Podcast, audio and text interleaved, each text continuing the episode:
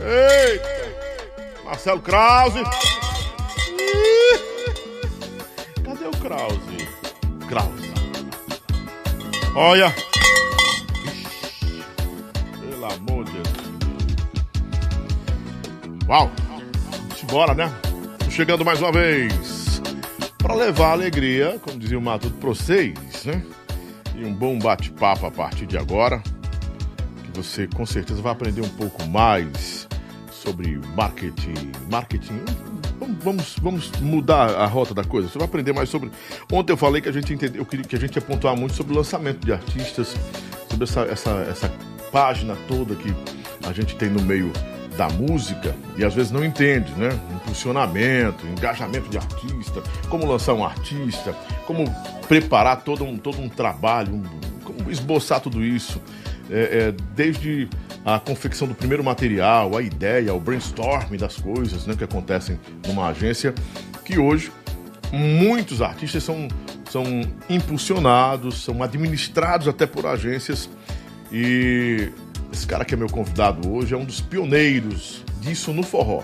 Porque o forró não tem esse negócio não, de ter uma agência por trás, trabalhando, imagem, acompanhando. Não, o forró não tinha isso. A divulgação do forró era boca a boca. Chegava no prefeito, né? Mandava alguém ver no Orkut, nem aí muito antes do Orkut. Mas assim, a Salto Alto veio para revolucionar, pelo menos o nosso forró. Né? Desde então foi a mais famosa, né? Tem muitas histórias na Salto Alto. Talvez pela ligação também com a Solange, que tinha no começo, né? Tinha uma ligação com a Solange no começo, não tinha? Tinha muita coisa, muita coisa que a gente vai conversar hoje sobre música, forró do moído, né? Esse cara que acompanhou muita gente e acompanha, né? Grandes artistas do Brasil. Suspende o sonho, DJ Ives. Até a gente mandando aqui, ó.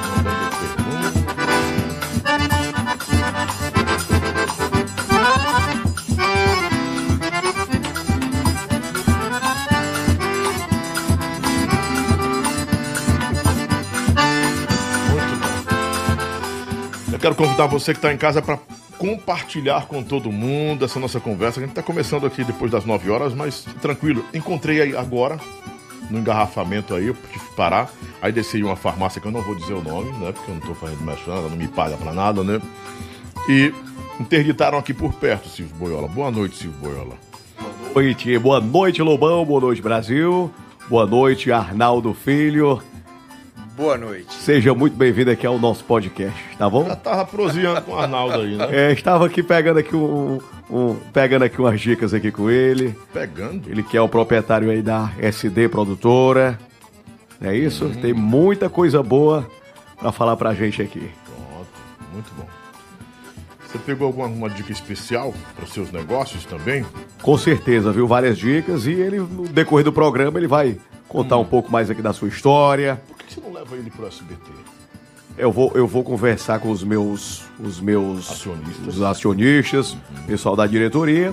E agora eu queria levar ele, viu, Lobão? Na realidade, eu queria levar ele pra minha casa, lá em Angra dos Reis, pra gente andar no meu iate, pra gente ir conversando, né? Preparando o terreno. Andar pela manhã e ter... Ele é jovem, ele é bonito, isso, ele parece com o Janer. Que diabo é Janer? O Janer é químico, quando era mais jovem, né? Assim, atlético. Deus, sério? É. Você sabe que o Janer Kine é meu amigo de muito tempo, meu amigo de anos, né?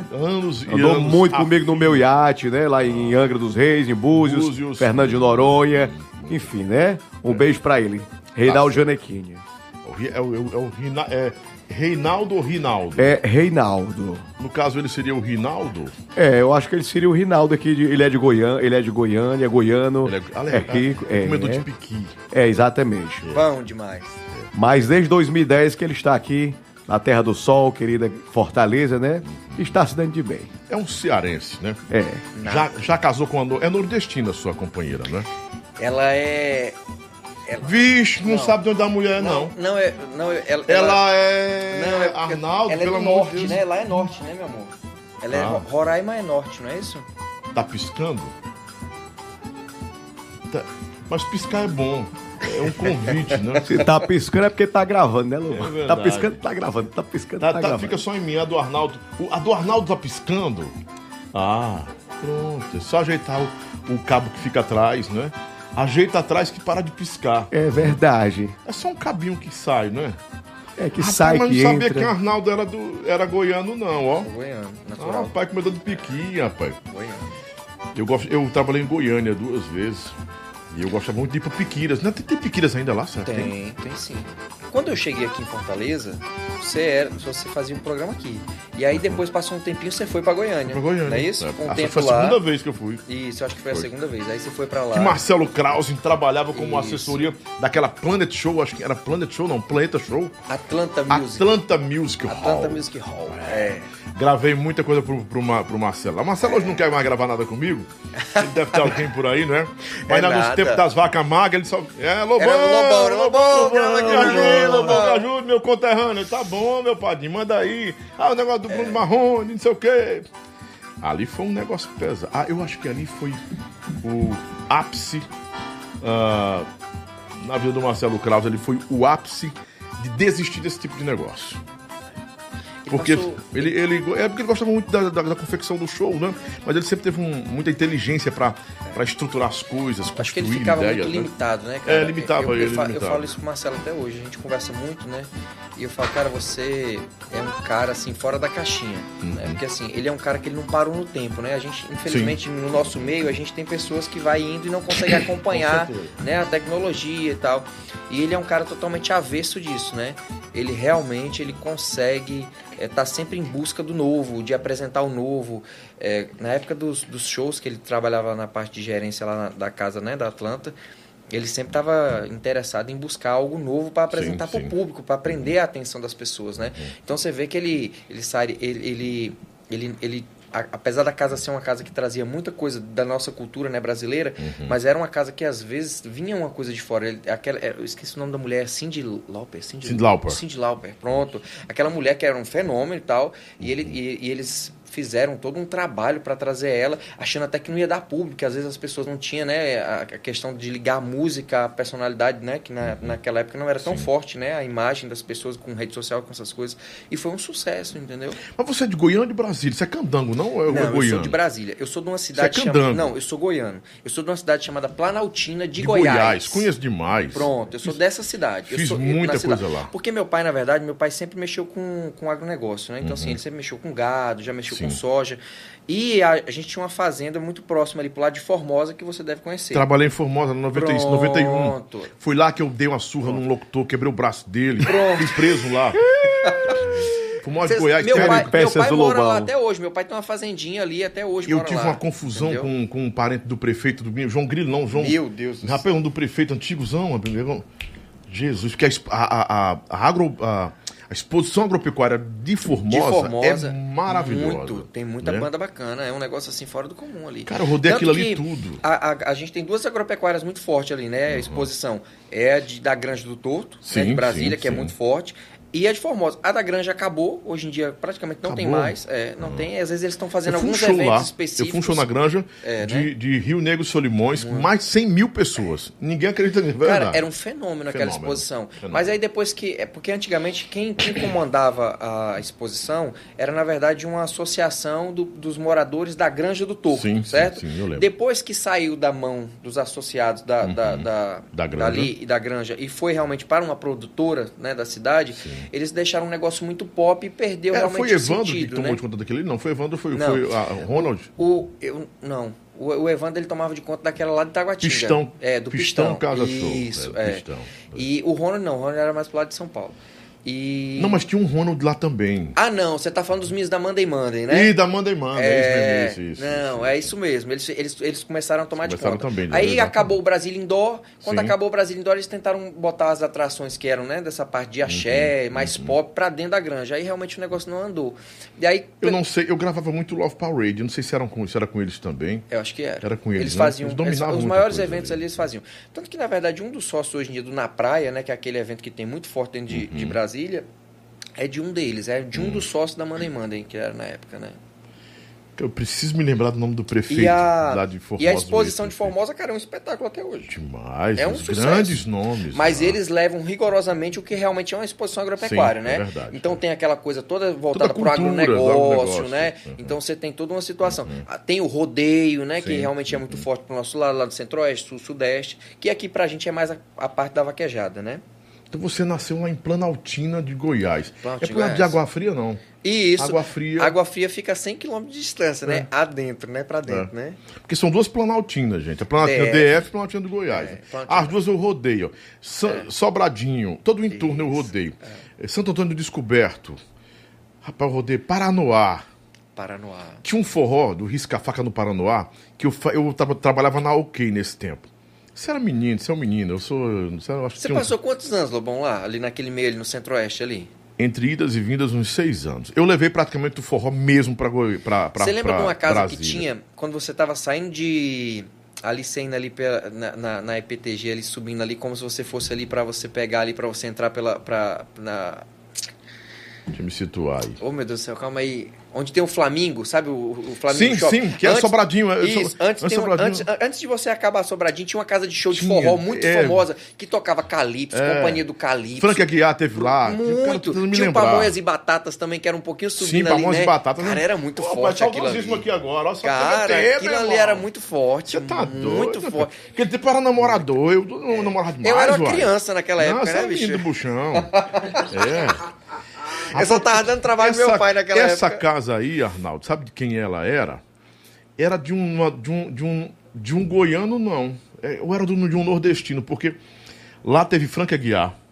Né? Tinha muita banda. Teve muita banda. Teve um show Washington brasileiro lá. Bonde do forró, que teve uma época que estourou, cara, né? Que era aquela levadazinha mais rápida, né?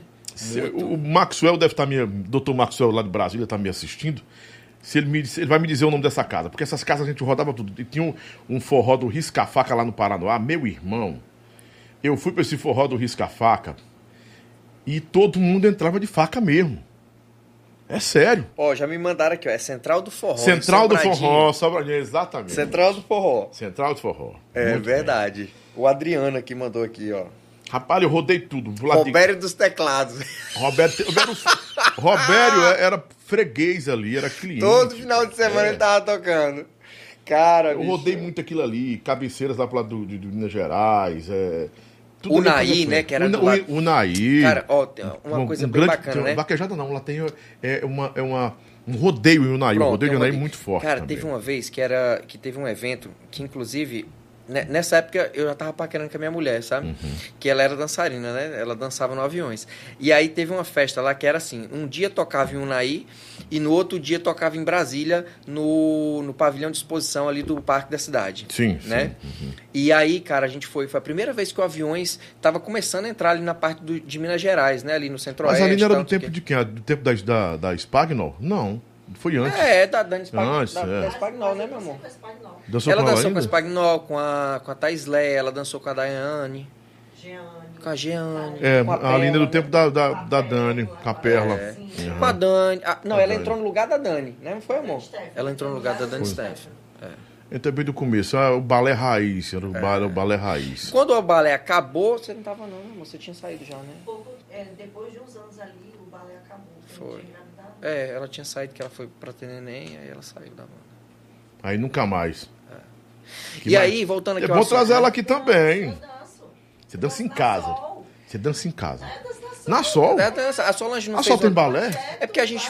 Quando eu tava na Solange há 2 anos atrás, a gente fez um projeto chamado Minha História, que a gente realmente queria resgatar aquele saudosismo da Solange, né? Daquela coisa das músicas, que a gente tava indo muito numa levada muito funk, umas coisas que não era a realidade da Solange naquele momento. E nem do Aviões também, né? Pronto. Então a gente pegou, montou um projeto chamado Minha História, e aí a gente resgatou, entendeu? Até a questão do balé. Então a gente colocou 4 meninas, era a Aline, a Tati...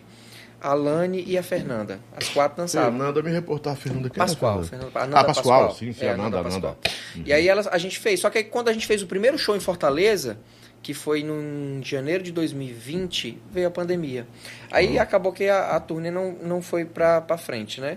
Aí quando vai agora... Eu não tô mais com a Sol, né? Eu saí, porque eu fui diretor artístico dela durante um tempo. Uhum. Aí eu saí... Quando eu saí, depois que veio a pandemia, depois voltou, aí agora ela foi pra DE, né? Aí quando na DE, eu acho que eles abortaram o projeto do Minha História, mas agora vai voltar, fiquei sabendo. Fiquei muito feliz, inclusive, que vai voltar, vai ter agora, né? O Xande botou agora o metal, mas... Estão dizendo que só foi pro Fantasy, né? Tapar um buraco, aí.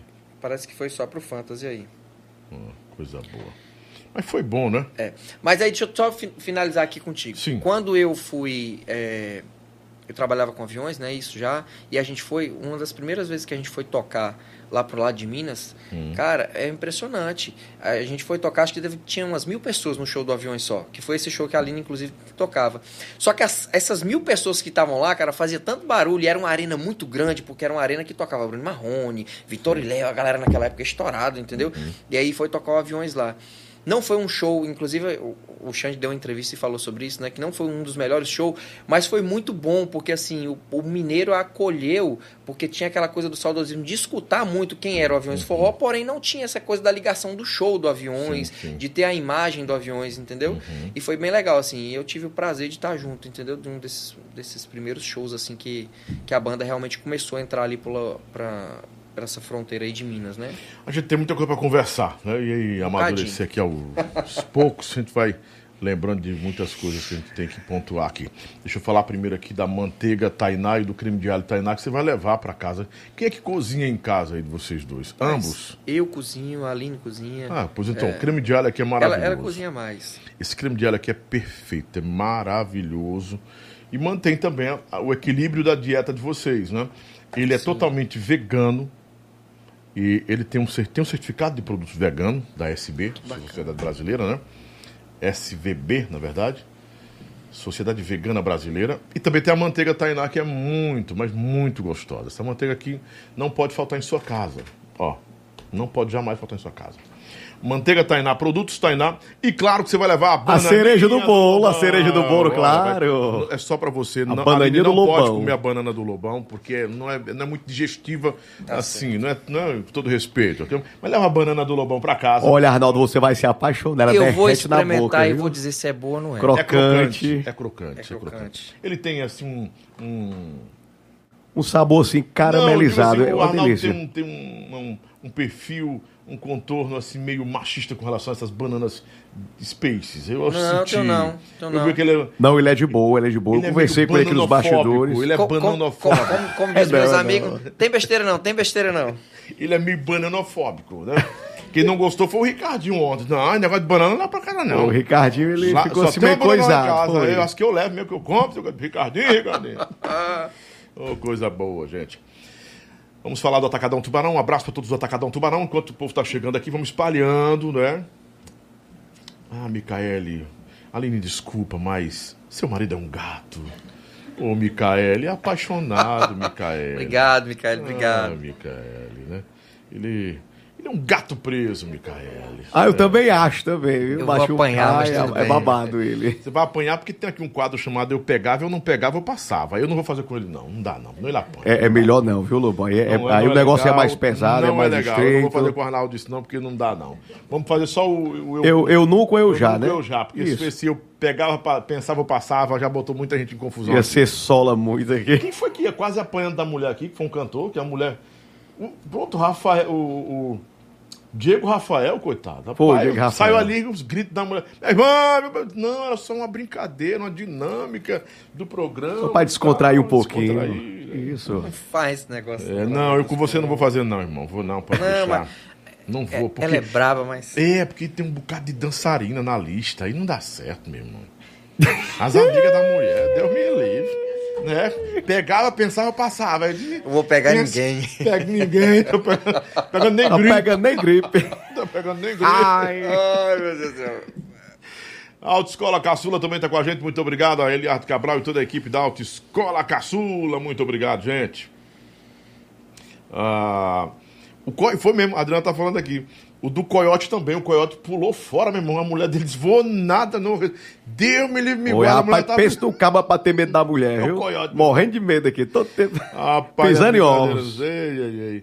O Tony Guerra vai estar comigo agora em outubro. O Tony Guerra, vamos fazer com ele, Opa, né? O Tony Guerra. Vamos fazer com ele, eu pegava, vamos colocar... vamos descobrir todos os podres aqui, viu? Dá certo. Não, ele apanha da Mara que chegar em casa. Rapaz. Né? A gente bota umas cantoras. Não, mas é artista, ele vai dizer que é só... É só amizade colorida. Eu pensava, né?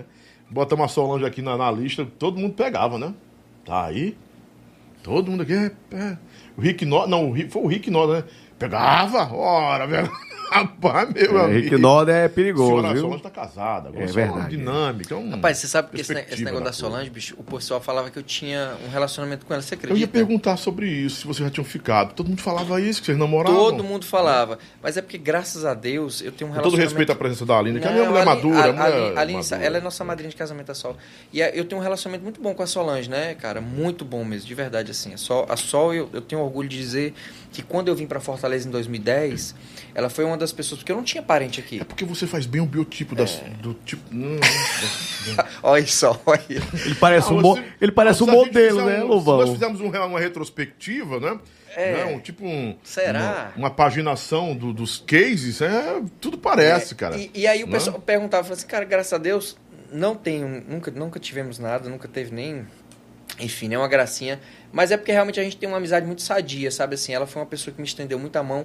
Não no sentido, né, figurado da coisa. Porque realmente quando você vem para uma cidade nova e que você não conhece muita gente... Porque eu realmente, quando eu cheguei em Fortaleza, não conheci ninguém. Veio eu e Deus, né, junto comigo. Então, assim... ela foi uma pessoa que realmente a gente estava sempre muito próximo, vamos pontuar, né? Isso aí, porque eu tenho outras coisas... Bora. Outros contornos nesse seu comentário já aí, que é bom que você fala. Sim. Tem jeito... Hoje eu aprendi uma coisa hoje, me ensinaram isso. Não se esforce para provar nada para ninguém. Sim. Porque as pessoas só vão se convencer daquilo que elas querem se convencer. É verdade, isso é verdade. Não tem como, não se esforce, é perder tempo com isso. Aí o cara me fez uma referência bíblica que eu caí assim por terra, eu disse, checkmate. É verdade. Ele usou a referência de José. Disse, olha, José não tentou de forma alguma provar para Potifar que tinha assediado a mulher dele. Ele não se esquivou, ele fugiu da mulher, porque ele sabia que era uma armadilha, mas ele estava com a consciência tranquila. Então, o tempo se encarrega de provar todas as coisas. Verdade. Né? É verdade. É muito interessante. Então, tem muitas coisas que o povo pensa assim, pronto, tem gente que hoje jura que você namorou com a Solange, cara. Tem. Acredita, quando ouvi o cara falar, não, nunca, a mulher era minha amiga, né? Aí você, tá vendo? Então tem certas oportunidades que são bem importantes para... Não, mas se o pessoal achar que não tem problema, não, ali não tem ciúme, não tem nada, não. Não aconteceu, mas a gente é... Se tivesse acontecido também, tinha ficado no passado, né? E eu teria uma gratidão imensa em relação a isso, porque eu teria vivido um relacionamento maravilhoso, mas não teve. Uhum. Mas eu tenho uma gratidão imensa, tenho um amor por ela aqui, que é independente de qualquer coisa, eu tenho. Eu tive bons momentos com a Solange, no começo da vinda da carreira dela aqui. E eu vou te dizer uma coisa, só para pegar um gancho. Eu parei de trabalhar com a Sol para mim não perder a minha amizade com ela. Porque eu sou muito incisivo naquilo que eu vivo, entendeu? Então, assim, se eu tô dentro de um projeto e eu acredito que o caminho, às vezes, não é o mais fácil, porém vai ser o que vai te dar mais resultado em cima das coisas que você tem que fazer. Sim. Então, eu vou muito para cima disso. E a gente acabou tendo algumas divergências em relação a isso, entendeu? Ela também com a história linda que ela tem, só que algumas coisas ela... não conseguia captar o que eu tava querendo referenciar para ela, entendeu? Uhum. E aí, assim, chegou um momento que eu falei assim, rapaz, entre a minha amizade com ela, né, e o relacionamento que eu tenho por ela, que eu admiro e respeito e amo demais, e trabalhar... A gratidão também, né? Então eu prefiro esse outro lado do que o trabalho. Coisa boa. Falamos do Atacadão Tubarão já? A gente tá conversando, já tá começando, na verdade. Começou, na verdade, né? Então, eu quero também mandar um abraço a todos da Levi Ambientações, que é meu patrocinador master aqui do programa. Levi Ambientações, 987-68-8908. São móveis de luxo lá que você pode encontrar. E é só falar com a Débora, falar com o Eugênio, que tudo dá certo. Agradecer também a nossa Garagem da Pizza, que é uma pizza maravilhosa que nós temos aqui. @Garagem da Pizza... _ Fortaleza. Duas lojas, uma no Montese e outra no Mondubim também. Loja 1 e loja 2, vem a loja 3 aí, Leandro, um grande abraço. Ele mandou já aquele negócio, mandou não, eu pedi para ele não mandar, mas vieram as pizzas muito gostosas, né? Arnaldo já comeu um pedacinho da pizza? Rapaz, comi, eu tô na dieta, mas eu saí da dieta só pra comer a pizza. E cara, minha dieta... Pode mandar lá pra casa, viu? Pode, vou mandar. Pronto, Leandro, manda pra casa do Arnaldo e da Aline, que eles vão dar aquele arroba também, tudo é arroba hoje, ó, né? Meu amigo, não, é arroba não, dá no caso fazer uma publi, né? É publi que chama, né? É. Eu sou meio... Vamos pra cima. Troca de arroba. Você troca seu arroba com as pessoas? Hoje em dia é um negócio... Lobão adora essa linha de troca-troca de arroba. Né, maravilhoso. Falei ontem aqui com o Ricardinho que eu fiquei assustado. Assustado não, fiquei tentando me encontrar na linguagem de uma menina ontem que me vendeu um negócio. Eu disse, eu adoro esse whey protein. Eu sou cadelada por esse protein. Cadelada? Cachorro. Foi o que eu supus, né? Mas eu fiquei com medo de dizer, é fidelidade canina que você quer falar? Tipo uma fidelidade canina? Eu acho que é pleonasmo. Eu acho que é pleonasmo também de falar uma porra dessa. Mas enfim, acho que a palavra poderia ser essa. Mas tá tudo mudado, cara. A linguagem tá toda... Não vê hoje aí. Essa linguagem da internet, ela evoluiu muito, né? Tá. E essa semana... A gente se depara com cada coisa que você fala nesse vídeo. E posicionamento também tem que ter muito cuidado com esse tal de assim, algumas decisões. Eu sou publicitário, trabalho com marketing já há muito tempo. Aí esses dias eu tava conversando com... Esses dias não, até um tempo logo disso, né? O cara... Não, porque tem que surfar no hype, não sei o quê e tal. E às vezes a gente que está tão inserido no mercado da publicidade, às vezes essas gírias, essas coisas, elas não estão tão dentro inseridas. Uhum. Às vezes está muito mais essa garotada mais jovem que está ali gravando com o seu celular TikTok, e tal, né? nessa geração Z aí que o pessoal chama, né? Do que realmente propriamente dito nossos nomes, né? Tem tudo a ver a letra Z, geração zumbi, pô. Bicho, a galera é muito zumbi doida. Nation, total. E aí eu fiquei bem assim, eu falei, que hype, né? Hype, né? Mas aí você vai ligando a coisa a outra e você vai entendendo realmente do que isso funciona, né? Surfar no hype. Surfar no hype, Eu tenho uma novidade para você, acabei de me lembrar. Não é que ele falou do hype aí. Olha, outubro agora, nós temos com exclusividade, pela primeira vez em um podcast exclusivo, do começo ao fim. Vicente Nery, confirmado hoje comigo. Cara, que massa. Vai ser muito bom. Vicente é meu amigo, meu amigo, cara. Queria mandar um abraço para ele agora. E ele quer esclarecer, aqui, viu? Cara? Ele disse que vai esclarecer todas as coisas que o Naldinho Chibata falou aqui. É porque aqui o artista tem o direito de resposta. Né, vem com documento, viu? Documento. Cláudio Lã falou comigo hoje, ele vai sair, vai pra sair. Aí, gostei. Na torcida pra você se recuperar 100% de seu acidente, cara. Também. Eu vi aí, eu sou seu fã. Rapaz, você acredita que eu chorei quando teve o negócio do Covid, que entubaram ele, bicho? Eu tava lá em São Paulo. Fico preocupado, todo mundo se preocupa. Caramba, bicho, eu fiquei tão triste com aquele negócio do Vicente, porque eu gosto do Vicente, a gente tem um relacionamento muito bacana. Eu conheci o Vicente, eu não sou daqui, mas eu conheci o Vicente quando o Vicente veio pra dentro da A3, que ele foi lançar aquele novo projeto e tal. Sim. E que ele vinha, né, de um momento dele mais delicado da vida dele, e aí ele vinha, cara, quando ele veio, quando ele lançou aquele projeto que a gente gravou lá no G4, né? Sim. Que foi o Vicente Nery Amigos 3. Projeto lindo, muito bem posicionado, ficou lindo. E aí eu conheci quem era o Vicente Nery, que realmente, se eu falar que conheci, eu tô mentindo aqui. Você é acostumado com a lente, não é? Com a lente.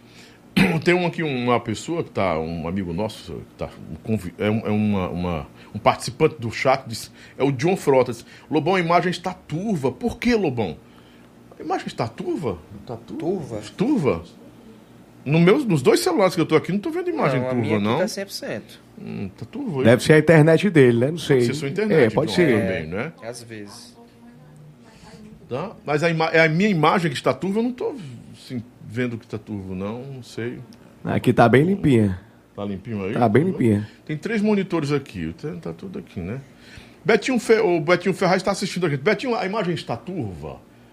Às vezes pode ser o nosso olho, pode estar melhorando. E aí, meu cantor? Né? Cantor tá aqui. Betinho Ferraz. Pra ele que eu tô mandando um beijo e pra ele parar de mungango e deixar você falar, que só ele quer falar. É verdade, pronto. Vamos fazer o seguinte. Rapaz, bicho. Deixa o Arnaldo aí, vamos embora, vou pra casa. Arnaldo, passa o programa ali à vontade. Não, rapaz, que você não tá deixando eu falar. Betinho quer romper a sociedade, Arnaldo. Amanhã tu vai lá que nós temos uma conversa séria pra nós falar. Pode deixar que eu vou emparedar ele já, Betinho. Fique tranquilo. Tá só o que tem aqui é pergunta pra ele, que eu sei que ele não vai conseguir. Vai ser meio emparedado, né? Bora começar? Solta aí a nossa abertura para oficialmente começarmos esse bate-papo gostoso, né? Bem desenrolado, descontraído, desimpedido e surfando no hype com Arnaldo Filho. Arnaldo Filho, Antunes, o príncipe. O príncipe. Vamos embora, cuida aí. Príncipe. Talvez você ligou agora a sua TV ou seu celular e se pergunta: o Lobão vai entrevistar um modelo, um novo cantor de piseiro? O que é? Não, esse é o publicitário Arnaldo Filho. O Arnaldo tem uma contribuição muito importante no meio do nosso forró, que, acredito que nos últimos 10 anos, pontuou grandes diferenças no meio forrozeiro, trazendo suas ideias, trazendo a inovação do que ele pensava, implementando no meio do forró nuances novas, e essas mudanças que implicaram principalmente no crescimento de muitos produtos. Muitos artistas se valeram da inteligência, da habilidade, da expertise do Arnaldo e de sua equipe. Ousado, nunca desistiu dos desafios. Pelo contrário, em cada desafio que o Arnaldo enfrentava, era uma motivação a mais, era uma respiração a mais. O fôlego em cada desafio era para vencer e superar tudo isso. Ex-sócio de Solange Almeida, contribuidor de grandes projetos também, desde o Forró do Moído, o Eric Land e tantas outras páginas do nosso forró, que nós vamos hoje saber de cada uma, como foi escrita, e as revelações que também vão ser compartilhadas a partir de agora com um dos nomes mais destacados no nosso meio. Quem pensa, quem está por trás dos bastidores, por trás das câmeras, por trás dos projetos. E a gente vai entender um pouco mais dos códigos de sucesso, como planejar uma carreira, os cases de sucesso e com a participação do Arnaldo Filho. E muito mais. Meu convidado de hoje, senhoras e senhores, é o publicitário, a mente pensante também da Salto Alto. Podia ser produções, podia ser agência, podia ser promoções, né? Podia ser tudo coisa, isso. Arnaldo, né? Oficialmente seja bem-vindo mais uma vez, irmão. Muito obrigado por ter atendido o nosso convite, viu? Eu estou emocionado aqui, cara, pelas suas palavras. Eu queria lhe agradecer de verdade, assim. Fico feliz demais de ouvir isso, principalmente vindo de você, que é um grande comunicador. Obrigado, meu irmão. Uma referência. Não tem como a gente falar de radialista, de uma pessoa do rádio. E não só do rádio, hoje você já está levando suas coisas para fora da fronteira, né? Amém. Disso, né? Verdade. E você, assim, eu sou seu fã, sabe? Você sabe muito disso. Tanto é que quando você tava, o Betinho tava aqui, né? Eu falei assim, cara, e eu já tinha, antes do Betinho, eu tinha falado assim, cara, depois eu vou combinar com o Lobão que eu quero no programa dele. Que eu acho fantástico a forma que você consegue levar, sabe, assim, um programa. É um programa leve, é um programa que tem um entretenimento. Às vezes ele tem um pedacinho mais, né, pesado aí, mas assim, faz parte do jogo, né? É verdade. E assim, de verdade, obrigado, tá? Pela oportunidade de estar aqui hoje. Espero que a gente consiga conversar, falar muita coisa bacana, vamos, sim, né? E levar o entretenimento pra galera aí. E talvez sanar muita dúvida, né? Sim. Que a galera tem nesse meio que a gente já vive aqui. Estou aqui disponível. Amém. Independentemente de qualquer revelação, assim, ou a gente descortinar algumas dúvidas, né? Porque cada convidado que vem aqui, tudo é muito peculiar, né? Tem uma questão meio sui generis. Enfim, vou ser mais prático, né? Todo mundo tem seu calcanhar de Aquiles. Sim, todo mundo tem sua página virada. Sua página que não foi escrita. E, enfim, tem muita coisa pra gente explorar aqui, conversar, tirar algumas dúvidas. E você, como ninguém, ou como poucos, conhece o quesito números, né? A importância, porque hoje o artista tem que ter número. Mas antes disso eu quero dar um abraço, mandar um abraço pro meu irmão Yeldson, que é um dos maiores jornalistas desse país, é de Teresina, é o homem do Yelcast, né? Vai conduzir essa semana, acho que amanhã, o segundo debate. Ele é o moderador do debate. É a cara da Meio Norte hoje no jornalismo, com toda a credibilidade. Quando eu falo do Yeldson, me arrepio assim, porque ele tem uma credibilidade. E eu falei isso para ele hoje, compadre. Você, quando está na tela, tem aquele cara que inspira confiança, né? Que você para ouvir a pessoa falando, cara, o que esse cara está pontuando aí é verdade. E o Yeldson tem isso, né? Ele tem muito dessa da credibilidade espontânea. Ele não é forçoso, não é não pesa na tela. Aquela, sabe que, o cara tá impondo. Yeltsin, parabéns. Tá assistindo a gente lá em Teresina. Você viu o tamanho do estúdio do Yelcast agora, né? Eu acho que é o maior estúdio do Brasil. O cara tá se comparando a Yelflow, acho que também a... aquele podpá, só que é outra estrutura, é outra dinâmica. Eu sou jornalista, então tem outra linguagem. Bem que eu, assim, admiro e, de certa forma, assim, eu pego uns códigos com o Yeltsin, porque ele sabe passear, transitar em todas as áreas. É, com político, com o cara hypado, com o youtuber, com a polícia. Ele fala todas as línguas. Isso é muito importante para o comunicador. Ele não é resumido, não é? Ele não se privou naquilo, não se limitou. E, de certa forma, eu vou lá, assisto muito o Yelcast, e principalmente pela plástica, né? Beijo, irmão. Só não vou pra Micarina, meu norte, porque eu tô velho, não aguento mais essas coisas, não. Mas o Arnaldo e a Aline vão, viu? Você é um casal moderno. Aí é um cara. Qual seria esse casal? Pra gente pontuar um casal famoso. Olha, é o seguinte, na minha opinião aqui, é o casal raiz, né? Não é aquele casal Nutella, é aquele casal raiz mesmo ali que acho que topa tudo. Eu tô falando a comparação, né? É um biotipo, tipo assim, Angelina Jolie... E o Brad Pitt? Pode ser. Alguma coisa... Não, ela é mais bonita do que a Angelina Jolie. É a nossa com certeza, irmã, né? Com certeza. Enfim, parabéns para o casal, porque tem casal que é só um casal digital, né? Não tem uns casais digitais, né? Muito. Assim, casar com uma mulher famosa, uma mulher que é muito desejada, que foi muito desejada, ou que quando ainda está trabalhando é desejada. É complicado, Arnaldo. Vou começar por aqui, porque eu quero entrar na sua vida mesmo, porque você tem... Isso é um livro aberto. E você tem, nas redes sociais, assim... Você não se limita muito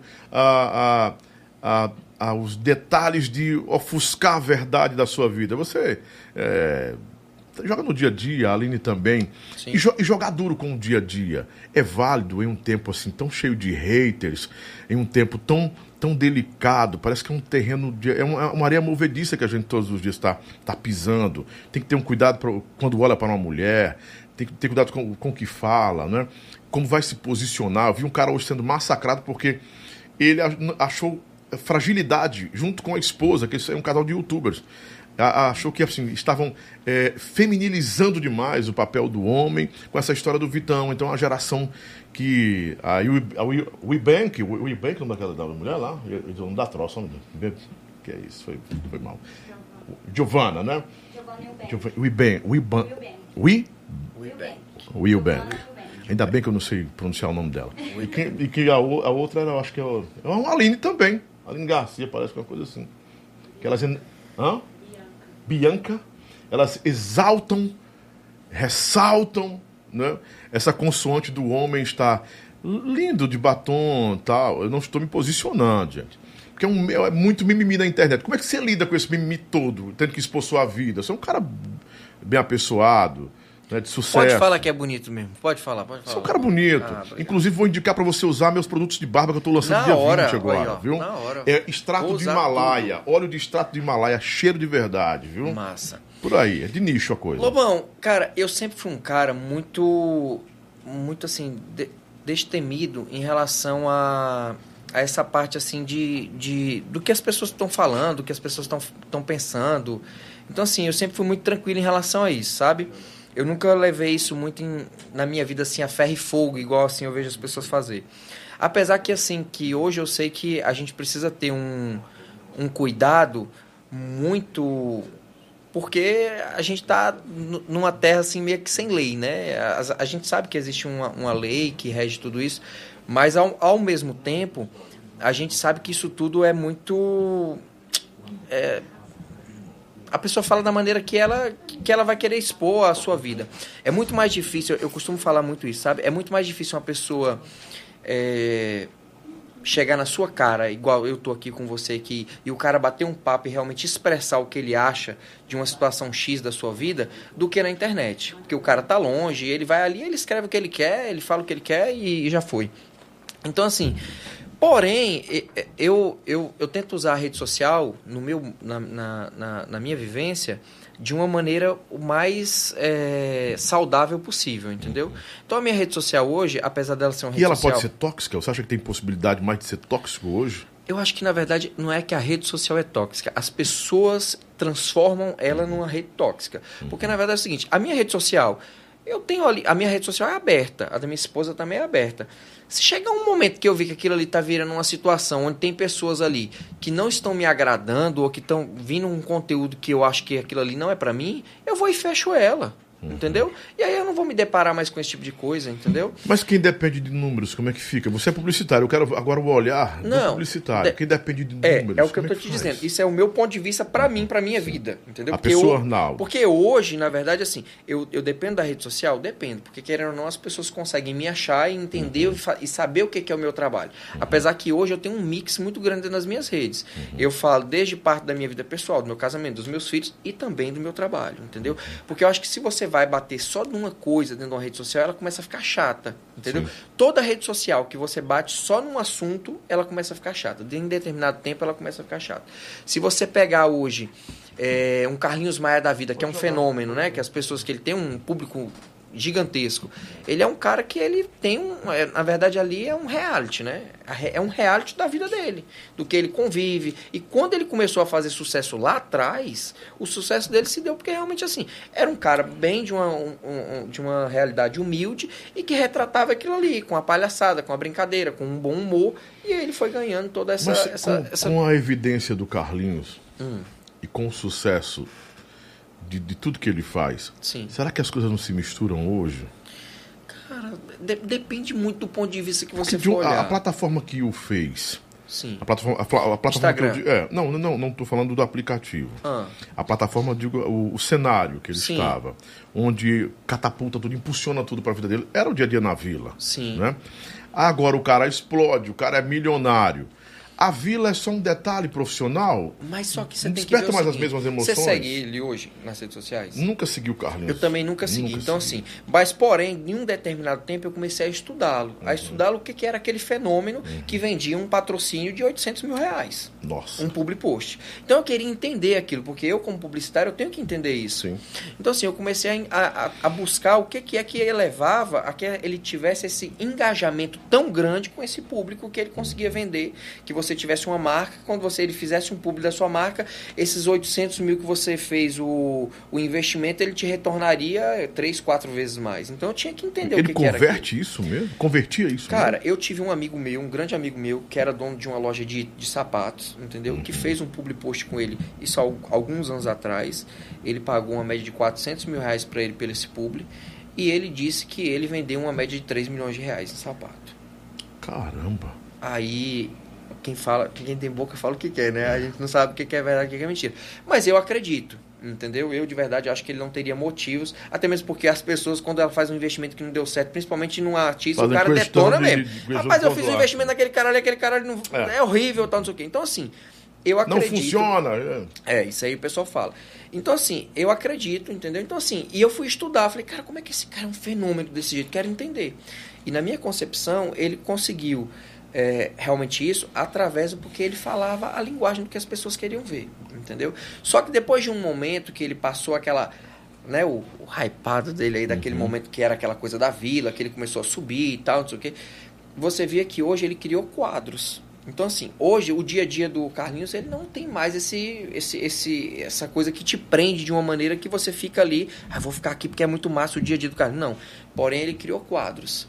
Ele levou para uma ideia que ele tirou aquilo que ele vivenciava dia a dia, porém ele levou para uma ideia de quadros. Então hoje ele tem uma casa onde ele coloca pessoas lá dentro, ele tem uma festa da Vila X, que ele monta uma temática e ele cria toda uma situação e aquilo ali gera um movimento. Então hoje não é mais o Carlinhos, hoje, é o time do Carlinhos. Hoje, na verdade, eu costumo dizer que hoje, na verdade, ele é um Chaves, entendeu? É um programa do Chaves, entendeu? Onde, na verdade, ali não é mais a questão só dele, é ali a Dona Florinda, é a Bruxa do 77, 76, 71. 71.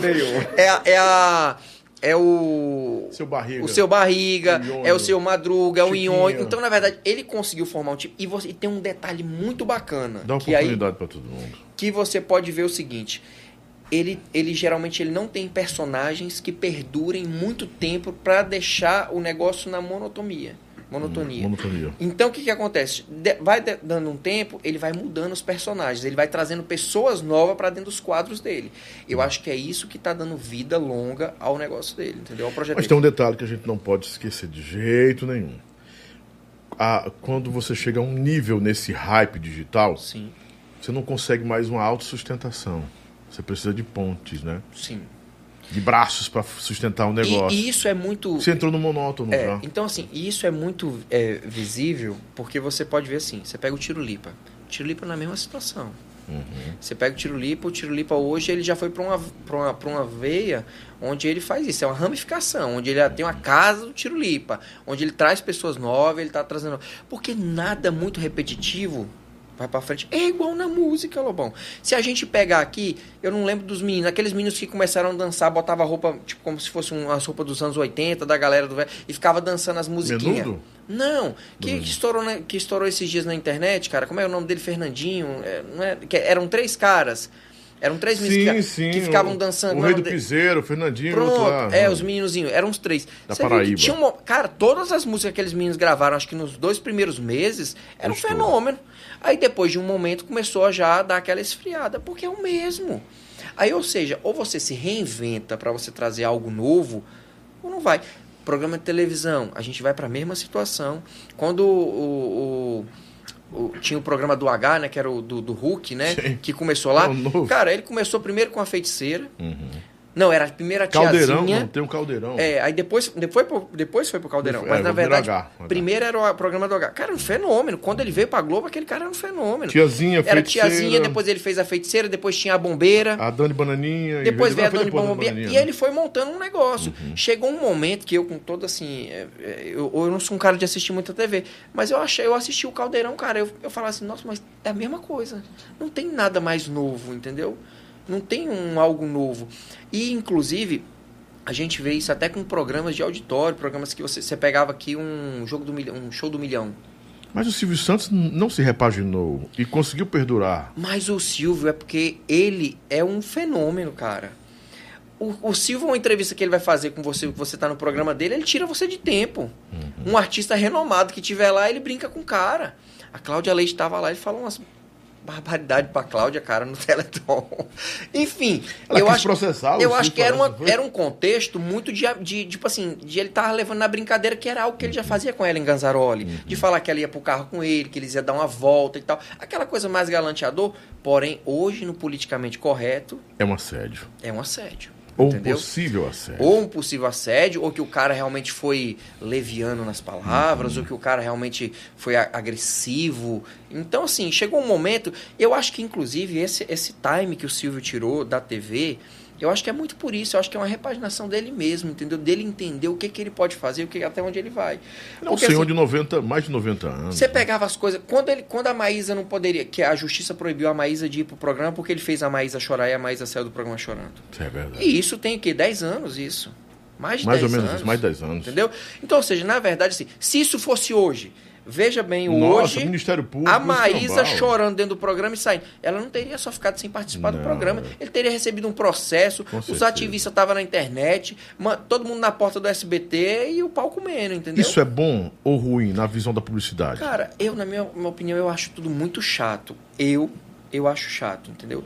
Porque... Mas, assim, vamos pontuar assim, na publicidade. A publicidade tem proveito nisso? Ela pode usar isso como ferramenta para alguma coisa? A publicidade tem isso como o quê? Situação de crise. E aí você vai ganhar dinheiro com isso. Porque hoje qualquer empresa que ela entra numa situação dessa, você vai lá para você dar uma consultoria para eles tentarem reverter essa situação. Sim. Então, para mim, como profissional da publicidade, isso é bom. Eu chego numa situação dessa... Todo mundo tá chorando, você vende lenço. Eu vou vender lenço. Agora, sim, eu num contexto geral, para uma marca, eu não consigo ver isso. Aconteceu um caso comigo, vou te contar aqui, que muito poucas pessoas sabem disso. Em 2012, 2013, a gente assumiu o marketing de uma marca de sapato aqui de Fortaleza. Pode falar o nome? Pode. Couro Fino. E aí, era eu e a Diva Brasil. Sabe quem é a Diva Brasil? Demais, minha comadre. E a Diva montou uma campanha que era uma menininha mais ou menos de 4 anos, entendeu? Onde essa meninazinha estava... Era uma campanha de Dia das Crianças. Onde essa meninazinha estava brincando com os saltos da mãe dela, com os batons passando na boca, né? E aí tinha uma foto dela com aquelas calcinhas bunda rica. Sim. Cara, se Você depois dê uma olhada na internet, pesquisei couro fino, campanha Dia das Crianças. Não tem nada demais. Isso foi em 2013, 2014. Rapaz, um grupo de umas mulheres ativistas viram essa foto, disseram que a gente estava fazendo apologia ao assédio de criança, entendeu? Na verdade, a palavra não é essa, prostituição, né? Infantil? Prostituição infantil. Cara, isso virou terrível na nossa vida, cara. Foi horrível. O pessoal começou a ir no Instagram, a ir postando. Cara, eu fui pauta da Fátima Bernardes com o negócio da Couro Fino, que foi a Saldo Digital que tinha assinado a campanha. A gente recebeu um processo do CONAR, entendeu? Por conta disso. Óbvio, né? O advogado, a gente sentou com os nossos advogados e a gente bolou toda uma estratégia. Estratégia não, só com a realidade. Ele falou assim, cara, então se vocês estão falando que isso aqui eu tô levando uma apologia a uma prostituição infantil, o comercial que tem do shampoo de criança infantil, que tem duas crianças dentro de uma banheira, é uma suruba infantil. É um apelo também. Então, o que é que tem? Qual é a diferença aqui? Eu tô botando uma criança com a calcinha bunda rica, com um salto da mãe dela sentada, brincando com o salto.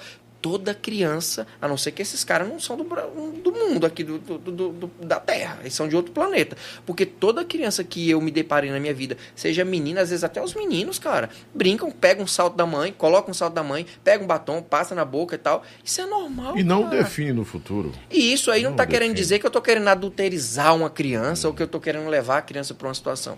Mas é uma realidade. A gente teve um processo do CONAR de verificação, a gente tirou a campanha da rua, não deu em nada, porque realmente foi constatado com os peritos do CONAR que ali não tinha nada demais, entendeu? Teria sido uma campanha. Porém, isso em 2013, a gente já foi, né, praticamente aí taxado pela essa galera, entendeu? Pelos haters na internet, essa galera toda. E ainda tivemos a má sorte de pegar um grupo, né, de feminista, cara, e elas me meteram bronca com gosto total. Se a gente for pontuar a erotização infantil hoje, é assustador, cara. Cara, se você for ver a erotização infantil hoje, você não pode ter mais TikTok, tem que banir a plataforma, né? Porque o programa da criança... Beveta tem que ir fora do ar no domingo. Cara, a galera cantando, as crianças dançando e tal, então assim, é uma realidade. Agora assim, cara, é uma coisa, era tão assim, sutil que fizemos, entendeu? De uma forma tão, né, uma meninazinha mandando beijinho com batonzinho e com um sapato, cara. Tá difícil para as agências hoje criarem campanhas, porque elas precisam primeiro rever todo esse contexto, até uma campanha, vamos lá, para uma banda de forró, né? É preciso saber como cuidar da imagem desse artista. João Gomes entrou numa sinuca de bico pesada esses dias aí, né? Se posicionou em um momento que não tem como você esconder aquele vídeo mais. Como criar uma campanha para desintoxicar, não, para dar uma lustrada de novo naquela imagem de bom moço. Coisas que vocês fizeram muito, porque o Aviões, apesar de ser uma banda que estava sempre em projeção, mas é uma banda muito atacada, cara, muito atacada. Xande recebia o ranço de abusado, né, um cara muito abusado, o cara... Porque ninguém entende que o Xande, quem o conhece pessoalmente, quem convive com ele, sabe que ele é um cara tímido pra caramba. Ele é muito introspectivo, ele é tímido. E aí fica no ar muito aquela a imagem do cara ácido pra caramba. Aí ele é muito ácido, muito, enfim, insuportável. O cara é arrogante, né? E se você não souber interpretar alguns posicionamentos, você de fato acredita nisso, né? Teve situações em que produto que vocês tiveram que Assalto teve que agir, que Cuidava teve que agir para poder nem repaginar, trazer uma leitura mais sóbria, mais suave para o artista, porque estava pesado o negócio para ele. Lobão, na verdade, assim, a gente já teve várias situações, né? Várias. A gente teve muitas situações, assim, né? No decorrer desses 12 anos de Fortaleza, né?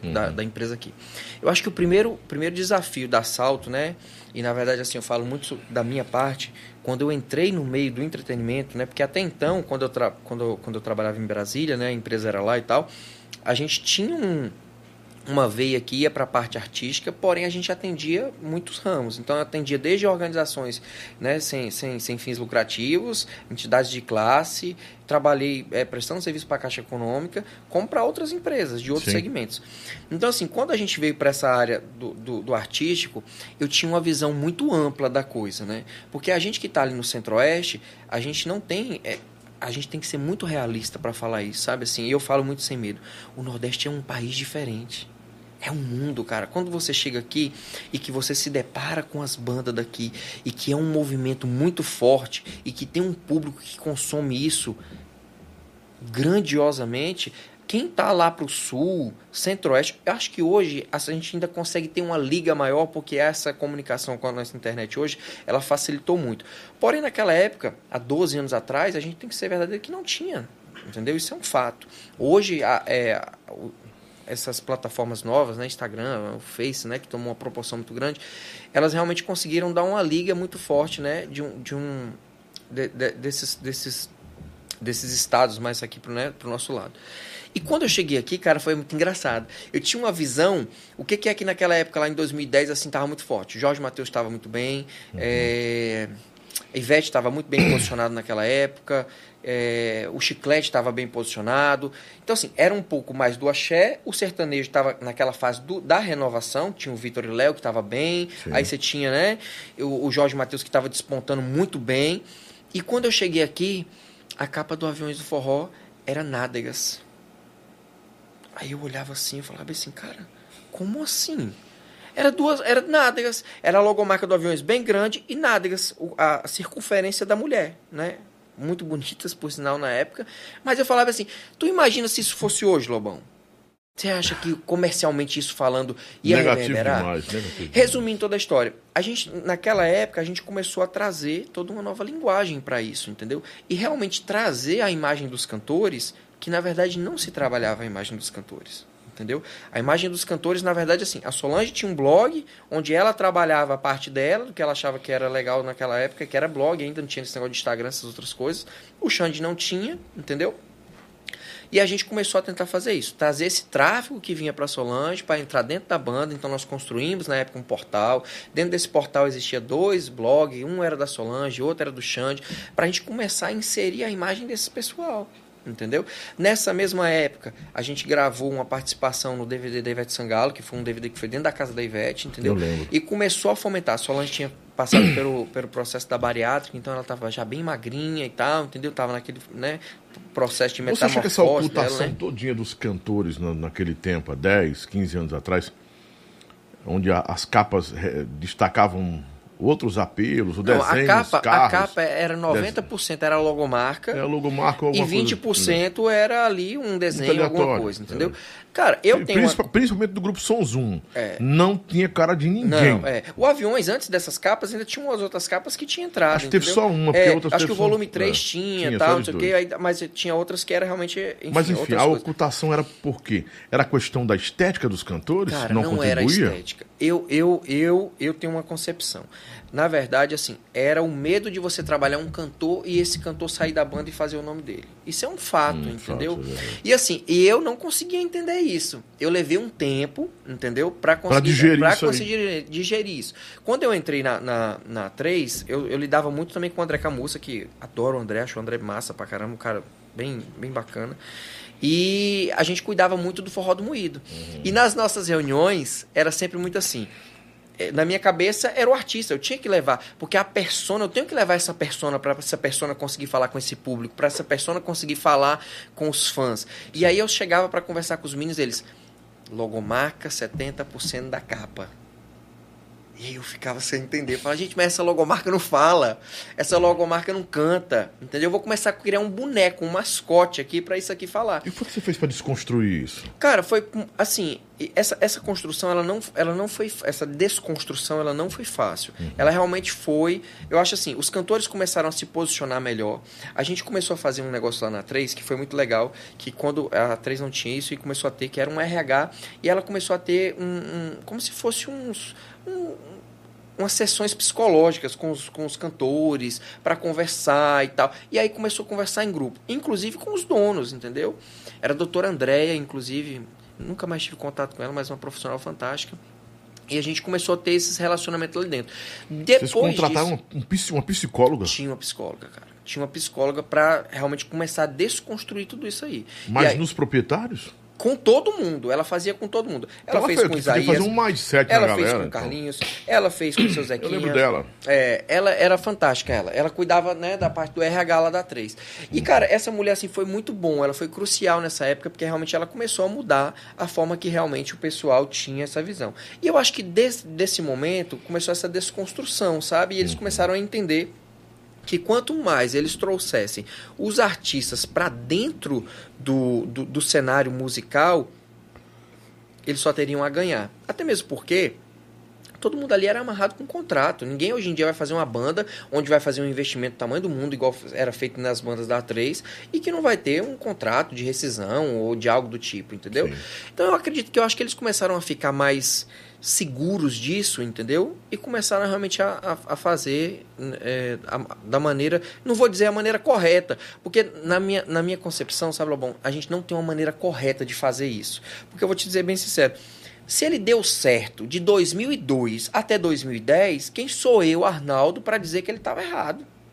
Não, ele deu certo daquele tempo até chegou em 2010. Porém, eu acredito que o que trouxe ele até 2010 não vai ser as mesmas coisas que vão levar ele para mais 10 anos, para mais 20 anos, entendeu? Então a gente tem que ser consciente que as mudanças elas são necessárias. Você acha que a internet chegou atrasado no movimento do forró? Eu acho que, na verdade, assim, a internet não que ela chegou atrasada. Eu acho que o forró ele foi pioneiro em muita coisa na internet. Eu falo isso pra você, não só por mim, mas assim, quando a gente começou com o Twitter, lembra daquele que a gente tinha o TwitCam? Cara, todas as eu bati 2 TwitCams nacionais. Pronto. Com o Wesley.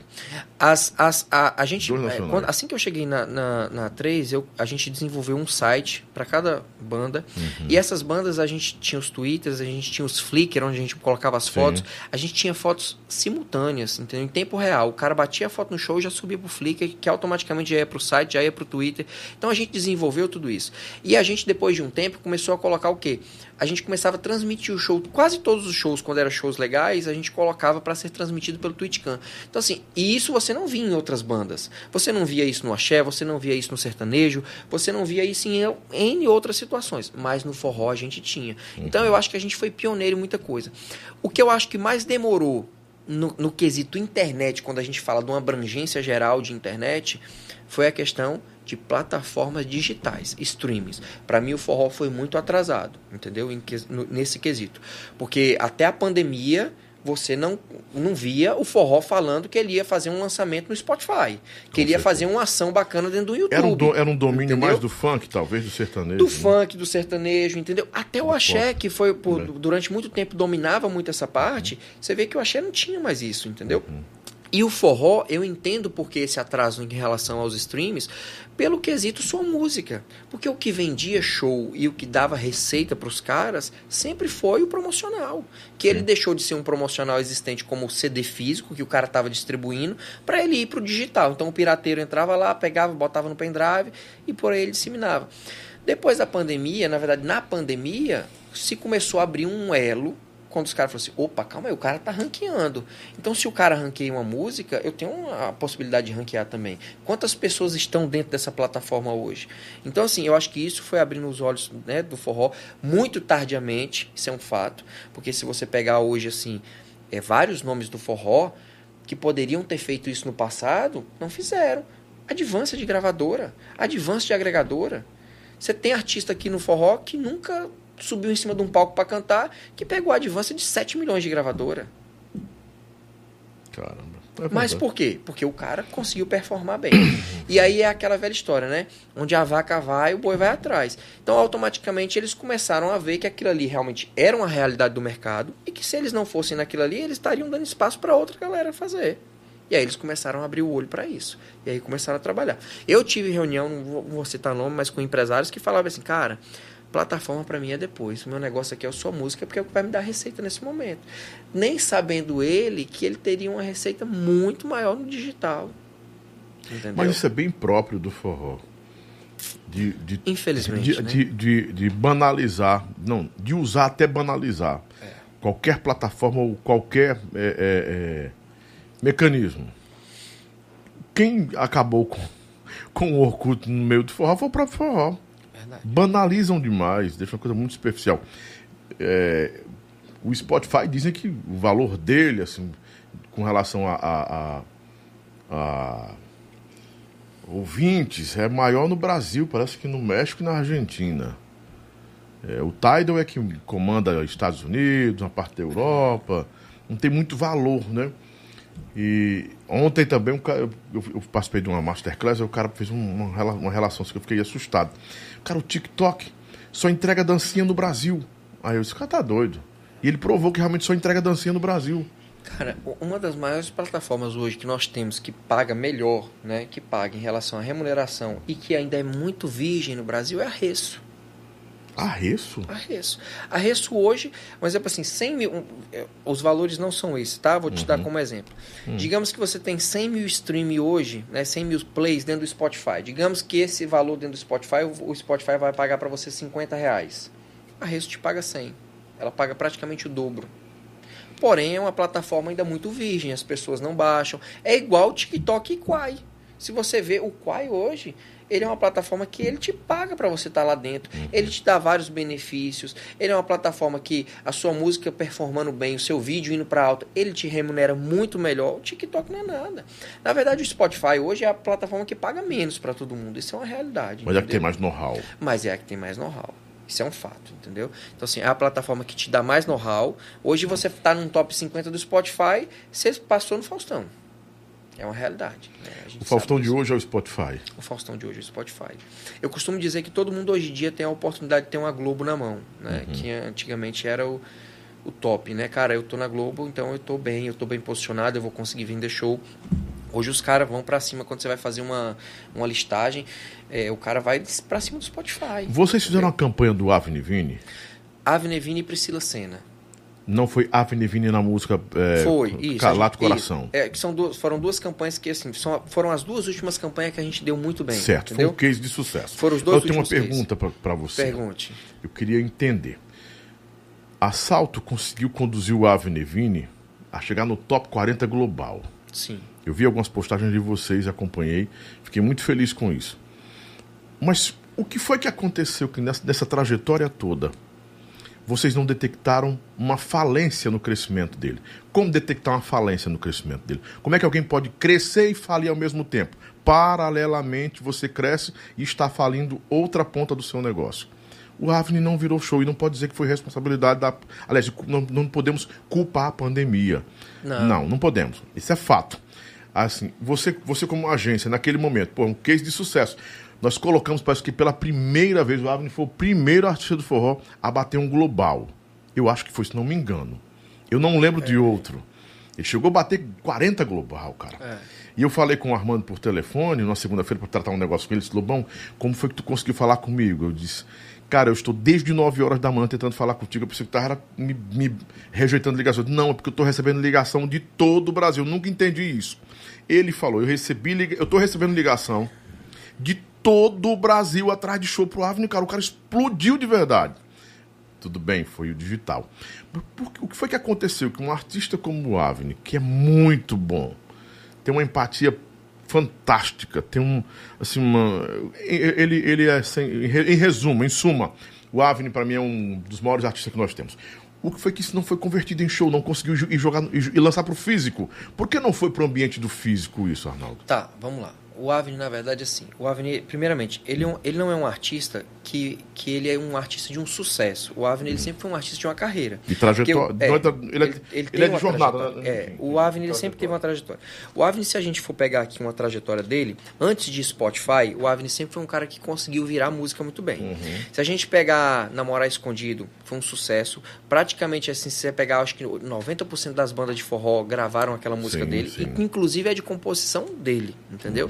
Aí depois o Avni veio com aquela Tô Limpando Você da Minha Vida, que era ele e a Solange Almeida. Mão no rádio, aquela música foi um sucesso. O Aviões se posicionou muito bem com aquela música durante muito tempo. E o Avni era muito bem posicionado aqui. O Avni, ele vem de uma pegada de axé. Ele foi uma transição total, que era axé pop. Aí ele foi com axé pop Avni Vini. Depois virou só Avni Vini. Aí ele foi uma pegada mais romântica. O Avni, ele chegou a gravar com o Jorge Mateus. O Avni gravou com o Mateus e Cauã. Então assim, o Avni já é um artista que ele já tem uma carreira muito grande. Então assim, consolidado. Só que assim, o Avni, ele foi um cara de transições. Ele era do axé, ele veio pro forrozão, depois ele foi para o sertanejo, a linguagem dele foi bem sertaneja, e aí depois, agora por último, a gravadora enxergava o Avni como um príncipe. Um Luan Santana, talvez? Não, ele muito mais. Eles tinham o Avni como como é o nome daquele cara? Prince Royce. Na cabeça deles, o Avni era... Ele tem tudo pra ser. Elegante, um bom moço, uma estética massa, bacana. Um cara que entrega um show legal, um cara que é sedutor com as fãs e tal, um biotipo bonitão e tal. Então, assim, essa era a linguagem. Quando o Avni veio com a música do Late Coração, né, o Coração Cachorro, que ficou famoso com todo mundo, ninguém acreditava nessa música.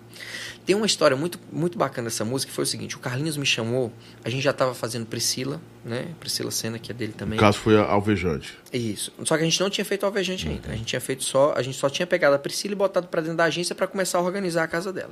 E aí o Carlinhos chamou a gente e falou assim: cara, eu tô com a Avni, eu tô com algumas deficiências e eu queria colocar vocês para cuidar da Priscila, ou do Avni. Eu falei: bora, vamos nessa, estamos com você. E aí a gente começou a cuidar das coisas do Avni. Chegou essa música pra gente. Quando a música chegou, ainda tava só no grosso, foi fazer o arranjo e tal. A gente fez algo que nunca tinha sido feito no forró, que era colocar a música dele para ser feito um clipe sem cortes. Então o clipe dele que a gente gravou, a primeira versão desse clipe, era um clipe sem cortes. Ele começava e ele terminava sem cortes. As pessoas iam entrando, as coisas iam acontecendo, mas era sem cortes. Não tinha roteiro? Não, ele tinha um roteiro, porém ele não era aquele clipe, tipo assim, gravou um pedaço, cortou, gravou outro pedaço. Ele era um... Eu esqueci o nome agora que se fala aí do clipe. Ele era uma cena só. Começava e ia até o final. Se errasse alguma coisa no clipe, tinha que começar tudo de novo a gravar. Caramba. Quando a gente chegou, já com tudo pronto, campanha pronta, clipe pronto, faltando acho que mais ou menos uns 4, 5 dias para lançar, a gente teve uma reunião de pauta com a Sony, porque ele é distribuído pela gravadora, pela Sony.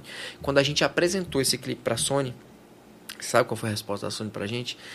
Esse clipe é uma bosta, essa música é uma comédia, vai acabar com o artista, não vão posicionar bem o artista, não existe isso, isso aí vocês estão acabando com a carreira do Avni, isso aí não existe, não sei o quê. Cara, resumindo toda a história, vamos para um lado, vamos para o outro, isso é um piseiro, não tem nada a ver com o artista, não tem nada a ver com o que a gente quer para o Avni e tal. Não era parte da proposta, então. Aí eu falei assim: cara, o que a gente vai fazer agora, cara? Falta 3 dias para lançar a música. Fomos lá, conversamos, botamos o Armando no jogo, né? E aí o Armando: cara, vamos fazer assim, a gente vai lançar a música. O que vocês querem que mude no clipe? Ah, então leva ele para dentro do estúdio, grava só ele e o Matheus, sem o roteiro que tinha lá. O clipe em si, a gente já fez ele muito voltado para o TikTok, a primeira versão. Ela já tinha uns caras com cabeça de cachorro, estilo um clipe que tem americano, que a gente realmente se baseou nele, pra levar essa pegada, entendeu? E aí, assim, tiramos tudo isso, colocamos eles lá dentro do estúdio, gravando com o Du Luiz, os caras cantando, interpretando, ponto final. Sem dancinha, sem nada. Lançamos a música. A música, com mais ou menos com 4 dias que a música foi lançada, ela era recorde de críticas. O Renato Sertanejeiro postou, e assim, era uma enxurrada de críticas, entendeu? Ah, que música ridícula, não sei o quê. E isso é um termômetro muito grande, porque a gente, quando sabe que a rejeição é muito grande, a probabilidade de dar certo ela é muito maior. Releva-se. E foi impressionante. A música, com 10 dias, a música estava no top 10, e com 12 dias, a música bateu o top 1 no Brasil. A música do Avni, ela foi uma música que passou, se não me falha a memória, 27 dias no top 1 Brasil. Foi uma das músicas do forró. Bateu tudo. Né? Foi a música que mais ficou no top 1 Brasil. Depois disso... Qual era o nosso intuito? Gravar um EP com o Avni, onde a gente viesse com outras canções que automaticamente seriam as sucessões dessa primeira música e aproveitando, lógico, esse hype desse momento que o cara estava muito bem posicionado, entendeu?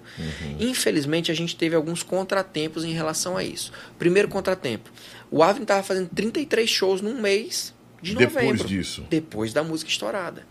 Então, assim, não é que ele não converteu, ele converteu e muito bem. Um show assim, você mudou o clipe foi mudado, porque acho que é plano de sequência que nos trouxe. Pronto, plano de sequência, é isso mesmo. A gente mudou total. Tiraram o plano de sequência? Esse clipe que é o plano de sequência, ele até hoje não foi pro ar. Ah, não foi, não foi, ele não foi exibido? Veiculado? A gente tem um plano de sequência guardado lá e nunca foi veiculado. O que foi veiculado foi um clipezinho de estúdio normal, porque a Sony não aprovou. Depois disso, que a música bateu o top 1, a gente calou a boca de todo mundo, né? Porque, com certeza. Inclusive, dos empresários que tinham... global, é que lascou. Depois que tinha dos empresários que a gente tinha lá dentro do projeto, eu acho que assim, era o Armando que acreditava na música. E o Kleber Show, que o Kleber realmente estava junto, né, desde o começo. Mas os outros, o pessoal não acreditava na música. Ninguém acreditava na música. E assim, óbvio, ela foi uma música que ela realmente... Ela era uma música que ela ia viralizar, porque ela tinha uma referência de uma música, ela tinha uma linguagem... Ela tinha uma linguagem que ela ia entrar muito bem na cabeça da garotada nova. Ela era uma música que ela ia performar bem no Instagram, ela ia performar bem no Spotify, ela era uma música de dancinha que roda bem no TikTok. Então, assim, ela tinha todas as... todos os apelos. Os elementos que a gente precisa hoje para uma música rodar bem. E foi o que aconteceu. Nesse andar da carruagem... O negócio bombou de uma maneira que o Avner não tinha tempo de fazer nada. Nem programa de televisão a gente conseguia fazer direito. Porque mas o Avner estava... Ele fez alguns. Eu acho que ele se atrelou demais à divulgação e esqueceu-se do show. Porém, da conversão. Mas ele fez muito show. Ó, essa música ela estourou em outubro. O Avner passou outubro, novembro e dezembro sem data. Isso é fato. Não tinha data. Quando a gente lançou... Cachê muito alto. Eu não vou falar valores, mas enfim, triplicou o valor do cara, entendeu? Quando veio dezembro, a gente começou com algumas restrições em Fortaleza novamente e no Nordeste. Não sei se você se lembra que a gente realmente começou a ter alguns protocolos de fechar algumas coisas de novo. Mesmo assim... tinham aberto eventos para 3 mil pessoas. A gente começou a fazer uns eventos onde ele era residente da casa, que a gente começou a fazer numa barraca de praia ali na Praia do Futuro, que era um fenômeno. O cara fazia sexta, sábado, domingo, lotada, não cabia de gente. Só que aí o que aconteceu? Nesse intervalo a gente ia lançar uma nova música. Então, nessa correria, por mais que ele estava nisso, na minha concepção, o time falhou no sentido de que quando gravou essa música, já era para ter metido outras. E tinham outras músicas maravilhosas. Tinha Plutão, que é uma música que foi lançada num EP dele agora recentemente, que para mim é um fenômeno, que se essa música tivesse vindo encaixado com a outra, teria sido um estouro. Porém, por conta do time dos shows, não se conseguiu fazer isso. Quando a gente lançou a música, entendeu? Que na verdade foi uma música dele com a Mari Fernandes, entendeu? Que eu tenho prints, tenho fotos, né? Que, enfim, a música começou a performar muito bem e seria um novo sucesso do Avni. Porém, existiu uma polêmica em relação dele com a esposa. Ali foi desvio no curso total. Velho. Ali foi uma situação muito atípica, porque na verdade ali foi simplesmente um desentendimento em relação a informações e criou-se uma situação muito grande. Logo porque assim, porque eu entendo isso, a polvorosa que vinha do Ives. Óbvio. Aproveitaram então, um gancho. Então, assim, você já tem um rastro de fogo ali. Então, ou seja, quando você vê um sinalzinho de fumaça, combustão bufo, pega total. De novo. Então, assim, e automaticamente foi uma coisa assim, que a gente tem a imprensa nossa e ela, às vezes, ela solta o negócio de uma vez assim. É notícia. O cara hoje quer tabloide, né? Você sabe que as coisas funcionam dessa maneira. O ruim disso é porque, assim, depois do hype, depois de todo esse farol que ele teve, jogaram ele no limbo, pô. Foi. Aí, o que acontece? Ficou no limbo quando vem mês, 2 meses. Pronto. No limbo. Quando vê essa situação... Pra gente que tá no marketing do lado de cá, é muito ruim isso. Por quê? Porque a gente fica meio que naquela coisa, gestão de crise novamente. Aí você vai pra dentro de uma rede social que tá em pleno crescimento, que é um Instagram, um Spotify do cara, e aí você vai lá limitar comentários. Ah, porque fulano tava falando não sei o quê. E às vezes as pessoas estão ali, o cara não tá nem entendendo o que tá falando, mas o cara tá ali pra falar, pra criticar. O cara não quer entender o que foi que aconteceu. Apesar de ter sido um fato que, graças a Deus, foi resolvido com muita rapidez, né? A gente realmente sentou, conversamos, fizemos uma gestão realmente para transparecer, não para mentir ou para tapar fogo, para realmente transparecer o que tinha acontecido na verdade, entendeu? Que tinha sido nada mais de um desentendimento muito comum e nada demais, não existiu nada de agressividade. Mas nas redes sociais era um bad day todo dia. Tomou o tamanho do mundo. Um bad day todo dia. E aí o que acontece? Isso... Ou day bad, sei lá, vai botar bad day. Então o que aconteceu? Isso realmente foi algo que realmente teve um stop, né? Teve essa pausa. Deu um hiato. Então, quando ele fez essa pausa, eu acho que nesse intuito, que já tinha um tempo, que era já para ter lançado, mas por conta da agenda não estava conseguindo, até isso aí acontecer, a gente veio com outro projeto chamado Avni 220. Esse projeto ele vem performando muito bem, entendeu? Inclusive tem a participação da Mari, tem a participação do Rogerinho e tem a participação de um cara que é do trap, muito bom.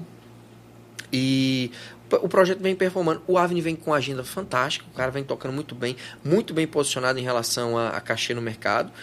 Mas é um fato que hoje, em relação à performance de que a gente vai jogar no Spotify, quando a gente estava lá com Lá de Coração, é totalmente diferente, é um outro momento. Porém, é aquilo que eu volto a dizer para você lá no começo da história. Ele é um cara de carreira, né? Então, assim, ele é um cara que já veio sempre, né, pontuando músicas bem, que vem falando com... Então, eu acho que para ele isso é um momento, entendeu? E, assim, o bom de tudo isso é que o Avni é um cara que tem uma entrega de show fantástica, né? O cara que vai num show do Avni, o cara fica, porra, bicho, que show é um massa. Artista, ele é muito bom, entendeu? Artista. Então, eu acho que isso é bacana, né? Com toda essa sua expertise e esses cases aí, aliás, é uma jornada que ensina muito, com certeza. Total. Mas cada caso é um caso. 100%. Cada artista é um artista. Você falou da Priscila Senna. Esse mercado hoje está complicado de se entender a partir disso. Eu posso explodir, mas alguém explode ao meu lado paralelamente com o que é meu e toma meu hype. E toma tudo meu. O Toca do Vale conseguiu tomar a música no nosso meio, no nosso segmento aqui, ele conseguiu. No forró. Regional. Ah, o Toca é regional, uma pílula. Ele conseguiu abalar, entendeu? Abalar. Ele conseguiu chamar a atenção do Gustavo Lima, o maior artista do Brasil. Sim, com certeza. Por consideração ao respeito, mas ele conseguiu tirar o bloqueio dele. Aí eu quero pontuar com você o seguinte.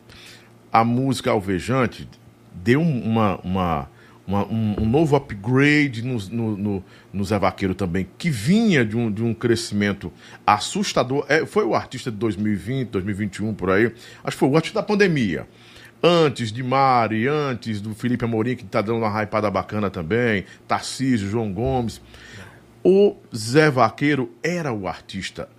E cresce e traz consigo o produtor que não era artista, mas que era um artista escondido por trás das cortinas, que era o Ives. Sim. O Ives teve esse percurso dele também atrapalhado por esse evento fatídico dele aí, infortúnio que aconteceu com ele. Mas aí eu quero pontuar com vocês. Eu vi o clipe da Pri. Foi vocês que fizeram? Foi.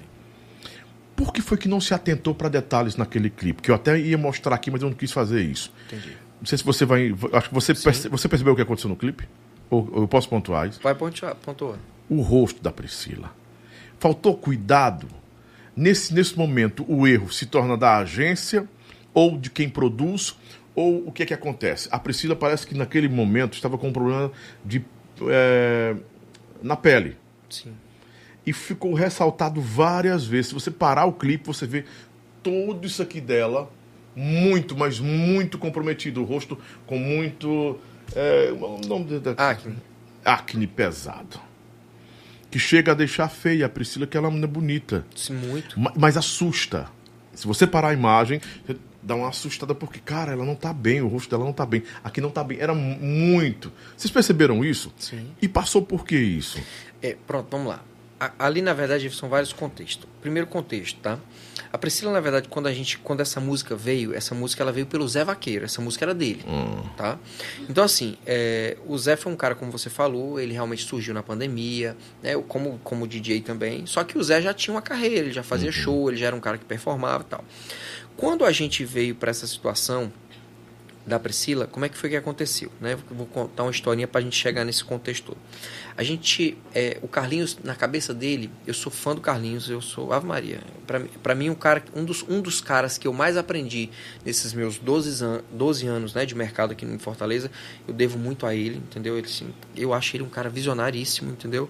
Muito inteligente, tem as falhas dele em alguns pontos, como todos nós temos, né? E aí, o que acontece? Ele me chamou para esse projeto da Priscila e falou assim, olha, a Priscila, eu estou trazendo ela para dentro do forró.